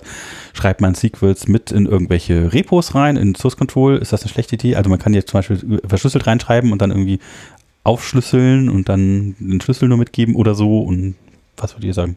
Genau, also es gibt Ansible Vault Mhm. und ähm, da kann ich dann letztlich einen beliebigen String verschlüsseln gegen Passwort und ähm, bekomme dann halt ähm, ja, das Secret rausgeworfen. Das kann ich dann in mein Playbook reinpacken. Ähm, dann kann ich halt, halt letztlich auch einchecken, weil es verschlüsselt ist. Und ähm, muss dann beim Ausführen des Playbooks ähm, einfach sagen, okay, äh, frag mich nach dem Geheimnis oder nach dem äh, Schlüssel für das Geheimnis und dann entschlüsselt er das Ganze. Ich kann es natürlich äh, letztlich dann auch wieder ins Inventory schreiben zum Entschlüsseln, aber dann bin ich wieder bei dieser Debatte, sollte ich, äh, ähm, unter welchen Umständen sollte ich Geheimnisse in meine Repos einchecken? Genau, ja, das ist ja spannend. Also weil beispielsweise, wenn das gerade bei dem ganzen Infrastrukturprozess muss das ja irgendwo rein und irgendwo entschlüsselt sein. Also irgendeine Maschine kennt dann das Secret, Mhm. entweder als lokale .env oder was auch immer und da muss man halt wenigstens hingehen und das für den Zeitraum, wo man die Befehle ausführt, dann entschlüsseln, aufmachen und dann da reinschieben. Dann muss man halt aufpassen, dass es irgendwo nicht in irgendwelchen Logs oder irgendwo im Speicher zwischendurch weggeschrieben wird. Genau, also letztlich die ja. Maschine, die es ausführt, die weiß es. Ja, ja, also da gibt's Also jede Maschine, die es ausführt, weiß das. Ne? Und Genau. die, Ja. Verbindung zwischendrin muss halt auch stabil sein und so. Ja gut, Ja, ja. wir sind ja da äh, SSH, SSH relativ ist- abgehangen. Ja. Das ist, das ist wahrscheinlich nicht das Problem, aber ja, also ich meine, die Secrets sind halt auf der Maschine und ich meine, das Schlimmste, also ich, es gibt ja diese Trill-Factor-App-Geschichte, wie man halt, äh, und, also also das ist halt eigentlich die Art, wie Heroku irgendwie äh, Dinge deployed hat, irgendwie mal, und die haben das Mhm. halt so aufgeschrieben, das dann so genannt. Und da ist ja eine der, der Geschichten so für Secrets oder so Umgebungsvariablen zu verwenden ist halt auch so eine, also ich mache es häufig auch so, aber äh, auf der anderen Seite so, so ein äh, simpler Einwand äh, dagegen ist halt, dass Leute sagen, ja, du machst es damit Angreifern, aber auch extrem einfach, ja, weil Mhm. du mu- eigentlich muss ein Angreifer, wenn er weiß, dass du das so machst, oder ich meine eigentlich, das ist halt das Erste, was man dann tut als Angreifer, einfach mal das Environment äh, nehmen, weil das ist super einfach zu lesen, wenn du halt es geschafft hast, irgendwie Code im Kontext von irgendeinem Prozess auszuführen, nimmst du das Environment und schickst es irgendwo hin. Ja, Und dann hast du halt schon viele Secrets möglicherweise, alle möglichen AWS-Keys und so irgendwo hingeschickt. Und das ist halt schon, das ist halt das Erste, was ein Angreifer macht. ja, wenn man bei GitHub danach sucht, da gibt es dann einige, äh, die, äh, ähm, ja, gesquattete Repos, ja. die äh, genau das machen, ne? also die quasi den Quellcode nehmen und halt, ähm, wenn man sich vertippt hat, ja, dann genau. einfach Dann, mal die Environment woanders hinschicken. Genau. Und das ist natürlich so ein bisschen, und wenn man das irgendwie anders machen würde, also zum Beispiel über, also was ich auch gern mache, jetzt nicht bei Django mache ich es tatsächlich meistens über Environment, weil es halt irgendwie so praktisch ist und ich Mhm. Aber ähm, in, in Projekten, wo ich Pydantic habe, äh, mache ich das meistens mit Base-Settings oder so, wo es dann halt aus einem File gelesen wird und man das halt wissen muss und man importieren muss. Und das ist halt schon mal so ein automatisierter Angriff. Ja, Angriff funktioniert da schon. Und, und dann die, diese Base-Settings werden dann in Environment-Variablen geschrieben. Nein, Nee, eben, äh, genau. Also am Ende ist es bei der IT-Security immer das Thema, was ist denn mein Angriffsszenario, Ja. wenn äh, ich jetzt sage, okay, ich bin eh in einem privaten Repo und ähm, da, wenn jemand dann Zugriff auf mein privates Repo hat, was auch mein CI läuft und alles, ne, also sagen wir, ich habe ein privates GitLab und da ist jemand drin, ja, dann ist halt Ja, dann ist egal. eh. Dann, oder, oder wenn ich sage, okay, ne, aber es ist ja dann im RAM, ne, und das, hm, ja, wenn jemand jetzt meine Umgebungsvariablen auslesen kann, dann auch schon wieder äh, Problem. Ja. Was ist, wenn ich meinem äh, Provider oder meinem Hoster nicht traue, dann habe ich auch ein Problem. Irgendwo äh, muss man dann sagen, okay, diese Risiken gehe ich ein Ja. oder ähm, das sind die Maßnahmen, die ich äh, Ja, ich, hatte kann. da, ich, ich musste, ich wurde gezwungen von der Konzern-Security, für den Konzern, für den ich was gemacht habe, ähm, eben nicht direkt Environment-Variablen zu setzen, was ich Mhm. gewollt hätte. Also aus, ähm, also in so eine, über Terraform irgendwie rein, da kommt das halt aus Secrets und ist halt irgendwie gekapselt, sondern ich musste es nochmal über einen Umweg in einen extra Vault reinschreiben, Mhm. der dann irgendwie extra verschlüsselt wird, wo dann keiner mehr dran Zugriff drauf haben sollte, angeblich. Mhm. Ähm, Ende vom Lied war aber, es wurde dann, dann doch wieder da als Environment-Variable in diese Container reingeschrieben. Das heißt, äh, das Ergebnis war dasselbe, nur dass ich zwischendurch noch ein paar extra Schritte gehen musste, wo halt ein Risiko eigentlich dann halt ist für Exposure. Ja, Ne, ja, ist natürlich dann die Frage, was hat man damit gewonnen? ne? Wenn man Also sagt, nix. okay, vielleicht kann ich noch in der Vault dann steuern, wer Zugriff drauf hat. Ja, ja, äh, klar. Dass dann äh, alles sagen, okay, jetzt hat niemand mehr Zugriff drauf und dann. Ja, das, das war der, der Plan, aber das, Problem ist halt, wenn die Sachen dann sowieso wieder auf dieser Web-App landen, dann ist halt Dann haben alle Frage, wer Zugriff, die darauf hat. ja, Zugriff haben. Ja, es ist, dann hat das so wenig Sinn gemacht, weil dann quasi noch mehr so mehr Angriffsszenarien dann irgendwo dazwischen liegen konnten. Naja. Genau, also Ja. man muss halt vorher überlegen, ähm, wogegen möchte ich mich denn wappnen. Oder und vielleicht das verstanden haben, was man überhaupt tut, bevor man irgendwelche Regeln enforced, die statisch irgendwie in Ja. sowas bringen. Ja, aber das, ne, das steht so in der Policy, das machen wir so. Ja, genau, das ist ITIL. Da, irgendwer hat einen ITIL-Prozess definiert, wo das drin steht, wie man das macht. Ja, also ich kann ja, Ja. mal einfach sagen, wie ich das, also ich check den, ich check tatsächlich die Secrets äh, äh, irgendwie mit ein, auch in öffentlichen Repos. Und da braucht man halt dann eben eine entsprechende Passphrase. Also was ich mir vorstelle, äh, was man noch da verbessern könnte, weil momentan ist halt das Problem, okay, wie verteilt man denn die, die, diese, äh, das Passwort. Passwort oder das Mhm. Vault-Passwort, das man dafür braucht halt. Und äh, ja gut, äh, ja, man braucht halt irgendeinen vertrauenswürdigen Kanal, über das man das übermitteln kann. Man, ich glaube, man kann auch irgendwie Dinge mit GPG machen. Also ich würde aber- sowas Ja. versuchen, wie YubiKeys zu verschicken. Ja, ja. Also wo dann halt die Keys drauf sind, die das funktionieren und dann vielleicht geht das. Ist Also die sind halt auch nicht kopiersicher oder sowas, ja? Ja, die YubiKeys, ja genau, die könnte man natürlich dann über den SSH-Agent äh, Genau. dann äh, und dann könnte man äh, GPG machen und dann könnte man das wieder entschlüsseln. Ja. Aber so Ja. richtig, also mein, mein idealer äh, äh, Workflow sozusagen, ich kann es momentan nur so beschreiben, wie ich es gerne hätte, aber ich weiß noch nicht genau, wie es mal, wie man es implementiert, ist halt sozusagen, dass ich sage, wenn ich jetzt halt irgendwas deployen will oder mich, möchte an die Secrets, äh, dass mich das Ansible halt dann, dass ich mich irgendwie bei Ansible einhake oder so und dann, dass dann, keine Ahnung, auf meinem Telefon halt dann irgendwie Two-Factor-mäßig irgendwas aufgeht und sagt halt, hier bestätige mal, dass ich irgendwie, äh, dass du dir das angucken kannst und dann geht es halt auf, so zum Beispiel. Ähm, oder YubiKey oder so. Ja, also ich äh, finde die Kombination cool. Für, auf dem Telefon geht Ja. auch, halt mal bitte an das Telefon den YubiKey. ja, irgendwie sowas. Irgendwie so, ne? Weil der hat ja dann Ja. irgendwie NFC oder Bluetooth oder irgendwas. Ja, ne, da könnte man dann auch gleich überlegen, ja, mache ich das vielleicht auf der Ebene von SSH, dass ich den Mhm. Zwei-Faktor SSH mache, gibt es auch Ja. schon eine Lösung. Da geht's auch mit YubiKey übrigens, habe ich letztens irgendwie, der Johannes hat das irgendwie gelinkt, so einen Artikel in seinen Week Notes. Mhm.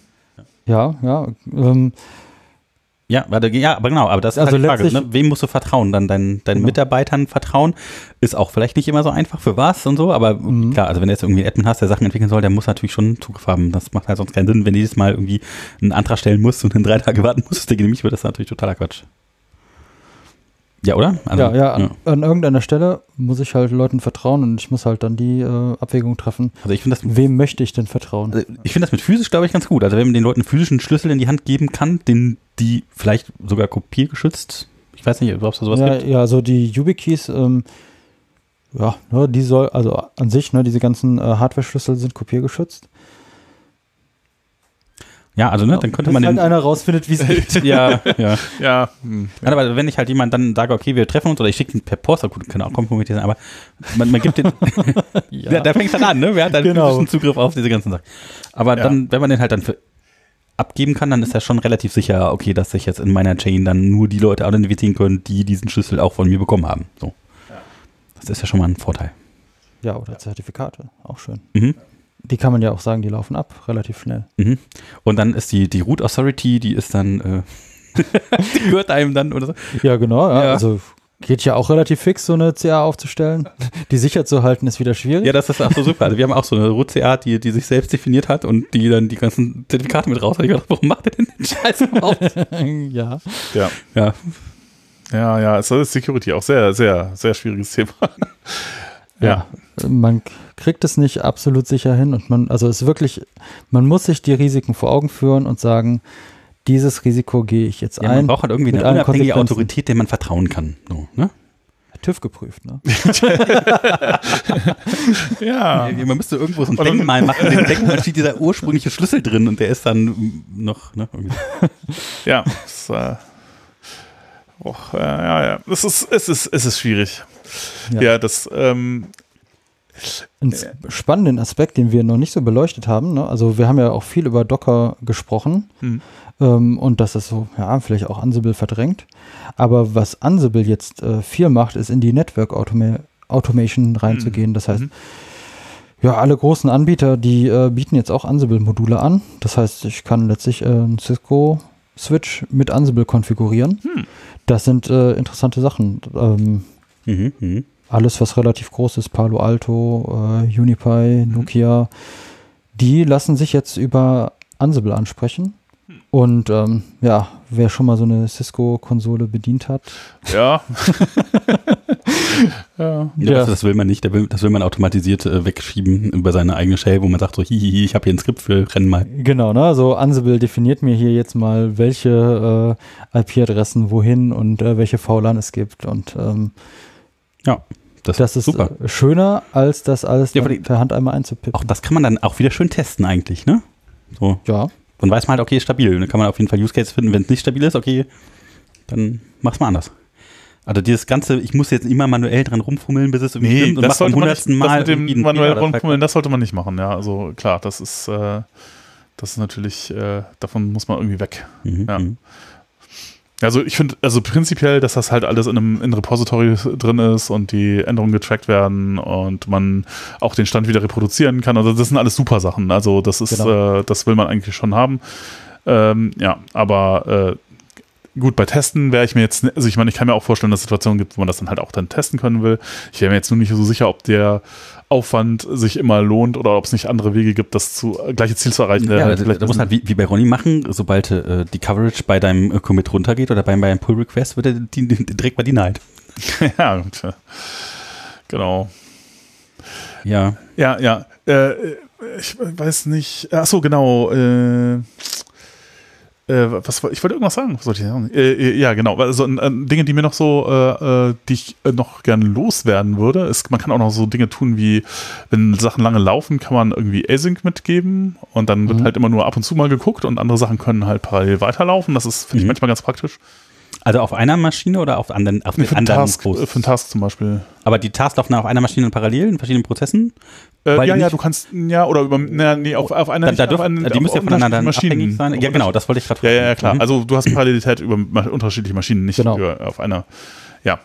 Äh, genau, und du kannst natürlich auch angeben, wie viele Prozesse äh, das sein sollen. Wenn du viele Maschinen hast und viele Prozesse, dann wird es natürlich irgendwann doof auf dem Host, auf dem du das ausführst. Aber, tja. Ja, kann man auch so Waypoints machen? Keine Ahnung, du musst jetzt aber warten, bis das und das und das fertig ist? Äh, geht bestimmt irgendwie, keine Ahnung. Den Use Case hatte ich noch nicht, aber äh, mhm, mhm. weiß ich nicht. Ja. Also Infrastruktur hat ja so hässliche sequenzielle Probleme, wo manche Sachen vorher fertig sein müssen, dann die und die. Oh. Ja, aber also es geht alles. Also du kannst ja auch so Rolling-Updates machen, wo du Sachen aus dem Load Balancer rausnimmst und dann mhm. irgendwie reinnimmst oder ganz aufhörst, wenn mehr als 10% deiner äh, äh, Geschichten nicht funktioniert haben. Und äh, so, so, also das geht ja alles. Also das kannst ja Das sind also Sachen, die sind so nervig, manchmal irgendwie in, gerade Infrastruktur as a Service aufbauen und dann zwischendurch hast du so Fehler, die unvorhersehbar sind, weil irgendwelche Netzwerkprobleme sind oder irgendein Nameserver gerade nicht reagiert hat oder sowas und die irgendeine mhm. IP noch nicht mhm. kennt oder so. Und dann macht es Bumm und du fragst dich warum und dann lässt es nochmal laufen und es funktioniert wieder. Das ist eine furchtbare Hölle. Genau, du kannst auch so Retries mitgeben. Ja. Aber äh, ja, da, ja. man läuft halt äh, dann halt wirklich in diese unschönen Probleme rein mhm. und es wird auch nicht schöner. Ja. Ja, ach so, jetzt richtig, jetzt weiß ich wieder, was ich sagen wollte. Äh, äh, genau. Also in, einer der Gründe, warum ich manche meine ganzen Ansible-Geschichten äh, oder die meisten davon nicht eingecheckt habe, also manche davon schon, aber die meisten nicht, ist halt, dass ich, äh, also man kann bei Ansible auch sagen, äh, als man kann, das habe ich halt noch nicht gemacht, aber äh, sollte ich vielleicht, ähm, die, die Inventories kann man halt auch auf Server legen oder so, dass es halt nicht aus dem Textfile kommt, sondern mhm. irgendwo. Und momentan kommt bei mir kommen sie meistens aus dem Textfile und das heißt, wenn ich meine Inventory mit einchecke, dann checke ich meine gesamte Infrastruktur mit ein und das will ich das, echt nicht. Das Daher, Inventory kann halt äh, auch ein Skript sein. Ja. Das kann ein Ordner sein. Das kann wieder ein Ansible-Modul sein, wo sich das halt dann die äh, Punkte wieder herholen. Dynamisch zusammenbauen, ne? Ja, genau. ja, du musst halt dazwischen, wie, wie nennt man das, Jump-Hosts bauen, die dann irgendwie bestimmte Sachen vorbereiten und ausführen und dann da ja, so eine Art nee, State äh, ich kann, haben. Ich kann einfach gegen den Hetzner DNS zum Beispiel mhm. äh, fragen, so, äh, wie sieht es hier aus? Und dann gibt er mir das als äh, Inventory. Mhm. Okay. Na, ne, also da gibt es äh, verschiedene Plugins, AWS, Docker, Kubernetes, Proxmox und noch viele mehr. Nochmal ganz kurz, äh, was ist Proxmox? Das ist äh, auch eine Virtualisierungsumgebung, also eher wie ein, ähm, so ein Hardware-Host, der einem halt dann verschiedene, also ja, wie früher VMware. Mhm, okay. Nur halt so ein bisschen als Community-Projekt. Okay, vielleicht auch mal reinschauen. Habt ihr noch Punkte auf eurer Liste? Ja, äh, genau. Einen Punkt habe ich noch, was man auch machen kann. Äh, man kriegt ja Textausgabe, wenn man einfach Ansible so auf der Kommandozeile ausführt. Aber man kann halt äh, Ansible auch sagen, hier ist ein dein Callback-Command äh, irgendwie. Und dann kann man selber zum Beispiel eine Funktion schreiben, in die äh, die Ausgaben von Ansible reingehen, beziehungsweise nicht nur die Ausgaben, sondern man kriegt halt wirklich. Äh, Man kann das loggen, wenn man will. Man, man könnte es loggen. Also wozu ich das benutze, ist, ich gebe halt JSON aus. Also ich passe das dann halt auf Mhm. und dann packe ich das in mein eigenes JSON-Format und gebe dann halt JSON aus. Weil äh, dann kann ich das halt, während das läuft, äh, irgendwie direkt auf einer Webseite anze anzeigen, was Man weiß passiert. halt, okay, dann weiß halt, wie der State gerade ist und wo ist denn das gerade und wie Genau. weit ist denn das und ja, okay. hm. Ja. Äh, und vor allen Dingen habe ich an der Stelle auch eine sehr schöne äh, Abstraktion, wo ich das auftrennen kann, weil äh, irgendwie ich verwende jetzt meistens zwar Ansible, aber es könnte auch Situationen geben, wo ich nicht Ansible verwenden will, sondern wo ich direkt äh, SSH verwenden will oder ein Skript, einfach nur ein, oder ein Python-Skript Mhm. oder was ganz anderes. Irgendwie, ich will Ansible durch was anderes ersetzen. Es gibt ja auch so, ich meine, die bei, bei, bei den äh, Boxin, die verwenden ja, die hatten Ansible lange Zeit verwendet, sind, äh, äh, sind dann auf was anderes umgestiegen. Weißt du was? Hm? Weißt du auf was? Äh, ich habe es wieder vergessen. Ich wusste es mal. Okay. Ähm, der Jens hat irgendwas eigenes gebaut. Ja, nee, nee, der, aber ja, oder hat er was eigenes? Ich weiß es nicht mehr genau. Äh, jedenfalls, ähm, äh, genau, also vielleicht will ich ja auf irgendwas anderes umsteigen, aber ich kann ja diesen, diesen JSON-Layer halt sozusagen äh, erhalten. Dann muss ich an meinem äh, quasi Deployment-Überwachungstool, äh, äh, muss ich überhaupt nichts mehr ändern, äh, muss ich überhaupt nichts ändern, das läuft einfach so weiter Mhm. und ich habe unten drunter kann ich das Ansible austauschen und also das, äh, Mhm. das finde ich ganz nett, dass man das weiß, dass das geht, dass man nicht äh, irgendwie Ansible Tower oder so verwenden muss, weil das ist ja auch sowas. ne? Ich meine, da, Oder Ansible äh, Tower ist Was auch ist noch mal so. Ansible Tower? ah ja, gut, stimmt, das müssen wir noch. Das würde ich nämlich, wäre ich auch noch zugekommen. Ja. Ja, also es, diese ganzen Probleme, die Ansible ja hat, zum Beispiel, manchmal hat man ja Tasks, die äh, sollen, ja, so wie ein Cronjob laufen, aber dann sollen die nicht auf der lokalen Maschine laufen. Und dann hat man erstmal ein Problem. Ja, man müsste quasi irgendwas online halten die ganze Zeit, was dann Sachen. Genau, und das wäre genau Ansible Tower. Der kann dann halt, äh, da kann man halt Playbooks reintun und die laufen dann, Wo steht denn der? also den kann man sich von Red Hat mieten. Ah, deswegen rum jetzt in der Enterprise-Variante. Ja, ja. Genau, und die Enterprise-Preise äh, werden auch nicht angezeigt auf der Webseite. Das Mhm. heißt, es ist auch. Gut, aber Also theoretisch könnte man sich auch eigentlich so einen eigenen Server per Insel konfigurieren, der dann Cronjobs laufen lässt. Genau, also Ansible Tower an sich, ne, wenn es gehostet laufen lässt, ist auch teuer. Ähm, es gibt, äh, kann es auch selber aufsetzen, aber ähm, ja, habe ich bisher noch nie geschafft. Komischerweise ist auch ein Docker-Container und kein Ansible Playbook. Hätte ich jetzt eher erwartet, so Mhm. ja, aber- Dogfood. Aber warum macht man da nicht sowas wie einfach Cronjobs auf einem Das Bare geht. Metal? Genau. Ja, Also, kann, kannst ja. du machen, aber es ist natürlich auch. Äh, der, Der Ansible Tower gibt ja natürlich noch eine schöne Web-Oberfläche, die dann äh, Ach dir so, die Logs okay, einfängt und ne, alles sagt. Und, äh, Kann man ja auch alles selber bauen, irgendwie so ein Grafana Prometheus. So. Ja, Ja. alles selber bauen ist natürlich auch immer eine gute Zeitsenke. ja, ich hab's, ich hab's getan und äh, ja, es war sehr. Also ich hab's, konnte da quasi beliebig viel Zeit drin versenken, ist ja gar kein Problem. Ja, das war, ich habe ja. so eine der ersten Django-Apps, die ich hatte, ähm, oder hat dann, äh, also das die zweite App, die hat nämlich dann, die erste App, die ich hatte, deployed per Ansible Playbooks. Ach, sehr Über gut. Ja, ja, ja, Jetzt kommt mir irgendwie bekannt vor. ja, genau das, äh, genau das mache ich halt auch. Äh, genau. Äh, und äh, mal gucken, ob ich das hier. Das ist gerade. Äh, das ist natürlich das Doofe im, im, im, im, im Ja, aber ich habe auch so, bei mir heißt das Ja. Stuart. Ich habe mir überlegt, dass ich muss die ganze Nacht muss ich nach Schiffen nennen. Die Server heißen alle nach Planeten und dann die, die Dinge ein Stuart, Lieutenant oder so, je nachdem. Ja, genau. Das, der, der Stuart, der macht genau das. genau, das Also es macht gibt dann halt auch die Möglichkeit, die Server einfach nach dem zu benennen, was sie tun. Dann ist es für alle sofort klar. Ja, da, ja also es- was heißt denn für alle? Also es muss ja. das muss ja hinreichend äh, geheim und äh, Ja, also mysteriös wer, sein. wer, wer muss das wissen? Ne? Ja, aber ich habe im Grunde sowas wie ein Ja. Tower. Das macht nicht das, was Tower macht, sondern noch ein bisschen mehr und andere Dinge. Aber es ist halt äh, tatsächlich sehr ähnlich. Ich habe sowas, was Jochen halt nicht kann richtig ich- gut User Interfaces. Nee, gar nicht. Äh, das sieht man hier auch. Äh, aber das macht halt genau sowas. Also äh, das, Genau. das kann halt eben äh, äh, diese Dinge, das dann halt direkt live anzeigen, was da halt passiert. Und was ich halt damit auch machen kann, ich kann halt sozusagen, ich habe Playbooks, die deployen halt, also wenn ich jetzt zum Beispiel Hosting machen will für andere Leute, Mhm. dann kann ich denen sagen, okay, nimm halt dieses Playbook und setz halt äh, die Domain auf das und die Datenbank auf das. Ja, und genau. Genau, mal- also man könnte natürlich auch Variablen dann Genau. mitgeben, die abgefragt werden. ja, genau. Äh, also Ja. Äh, das, ja, ja. Genau. Das ist schön, ja.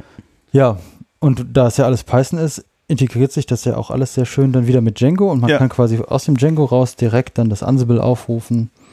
Ja, das habe ich, das habe ich jetzt nicht gemacht, sondern ich habe hier, äh, weil ich dachte, da hab- für, für diese Geschichte habe ich nicht Django verwendet, sondern äh, äh, irgendwie Fast API, weil Ja, wird ja auch gehen. Ja, ja, ja, weil, weil, Ja. weil damit halt alles schön async ist. Weil das Problem ist, wenn ich jetzt Ja, viele richtig. Deployments laufen habe, die laufen alle async, aber die laufen lange Mhm. äh, und da kommen immer mal wieder so Events und dann habe ich halt Clients, die drauf sind und dann, ich habe das, äh, das würde ich heute nicht mehr machen. Ich habe da das jetzt, hier habe ich das mit WebSockets gemacht und mit, mit Vue. Ich würde dafür heutzutage, jetzt inzwischen würde ich dafür tatsächlich äh, HTMX nehmen, aber äh, ja, ähm, ja, genau. Und da dachte ich, ich habe ganz viele langlaufende Sachen, die parallel, wo Dinge so, äh, dann nehme ich doch äh, irgendwie nativ async alles. Hm. Ja, war, hat viel mehr Zeit gekostet, als ich jetzt äh, gedacht hätte. oh, da, da, kurzer Ex- Exkurs. Ja, also da, da geht das ja alles schon bei, ähm, äh, bei SQL Alchemy jetzt in der aktuellsten Version Async. Ne? Ich habe Async PG verwendet und SQL Alchemy und äh, Django ist an der Stelle deutlich bequemer. Also da funktioniert einfach alles so.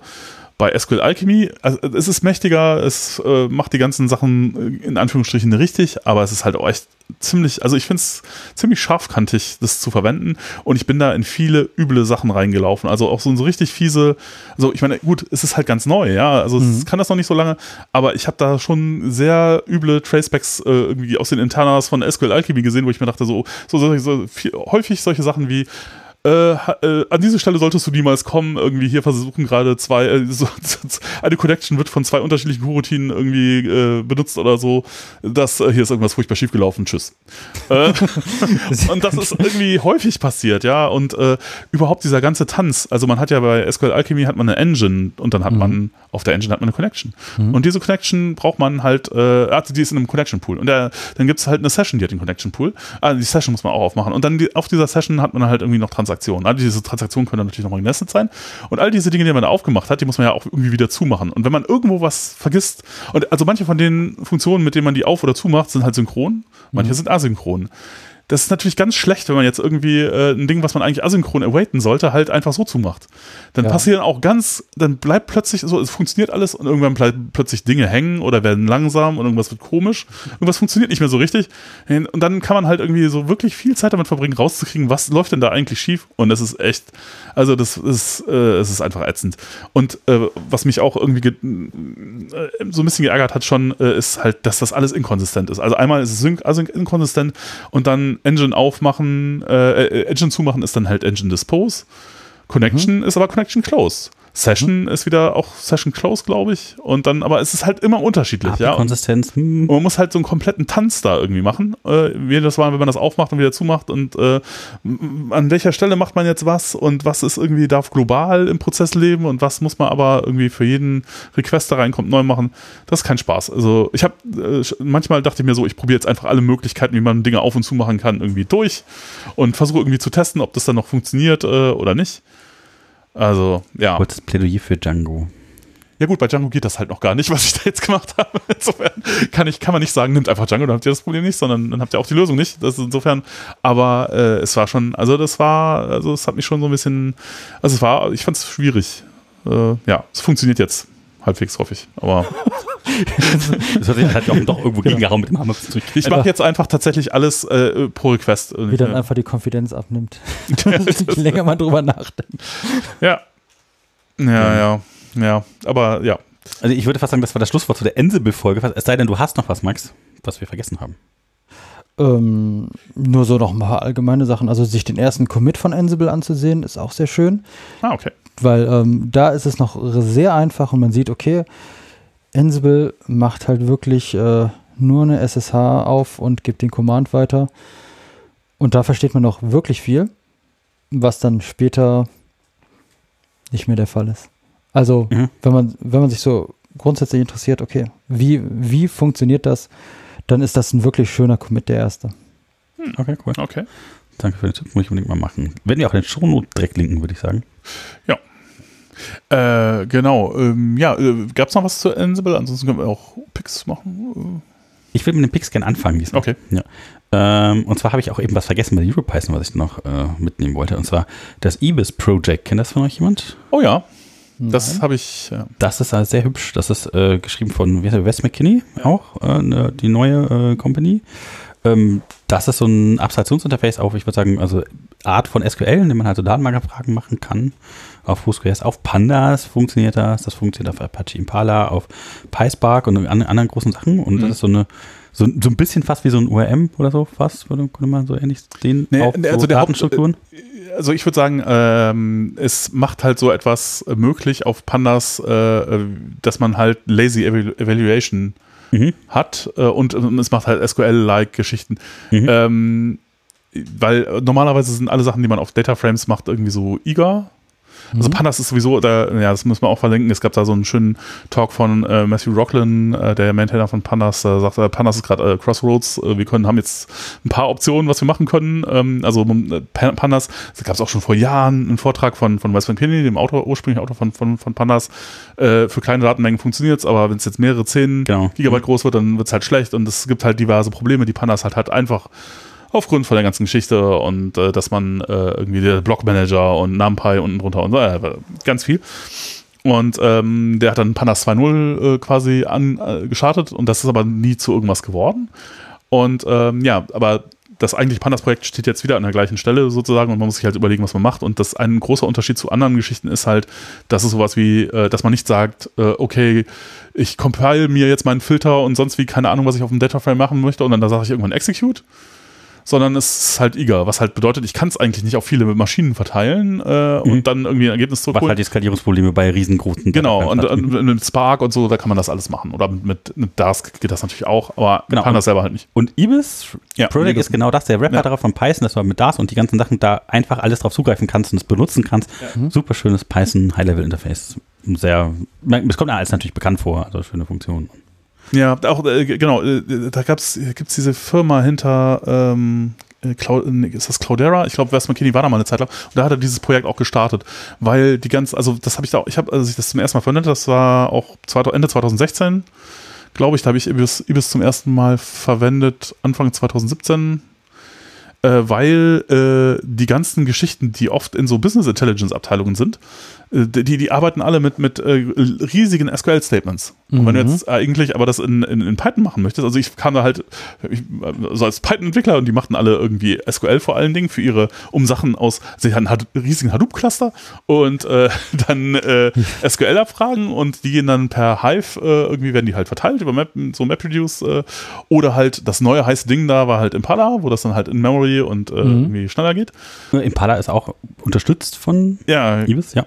Äh, genau. Und dann ist aber das Problem, okay, äh, äh, und dann dachte ich, okay, wie komme ich denn jetzt an meine Daten? Wie kriege ich das denn jetzt in den Dataframes? Weil ich würde da gerne mit Dataframes-Dingen drauf tun und nicht äh, das in CSVs rausschreiben, was die oft dann gemacht haben und dann in Mhm. R irgendwie einlesen. Das ist ja alles ganz schrecklich. Und die, die saßen, das war auch so, so Situationen, also ähm, wo, wo, wo, wo ich mir denke, so, wie könnt ihr, also, das ist ja irgendwie, ähm, wie, wie könnt ihr so leben? Ja, das geht doch nicht. Dass ihr so, okay, jetzt schließe ich diesen Hype-Job ab, dann gehe ich erstmal Mittagessen, weil das dauert jetzt erstmal anderthalb Stunden oder so, keine Ahnung.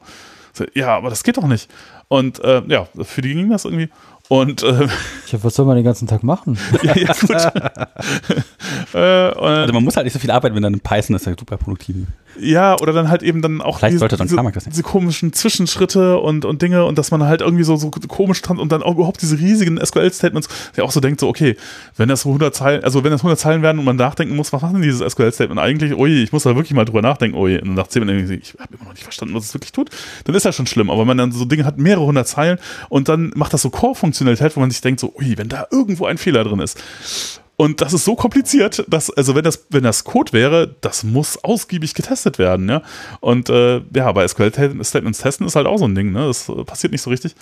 Naja, äh, jedenfalls, äh, genau, da bin ich dann auf äh, Ibis auch gekommen, weil man damit halt schön äh, quasi irgendwie Impala, na, ich weiß nicht, ob es damals schon Impala war, irgendwas direkt abfragen konnte und dann Ja, kommt man direkt genau. in Data Frames rein. Ja, Ja, das ist sehr ja, gut.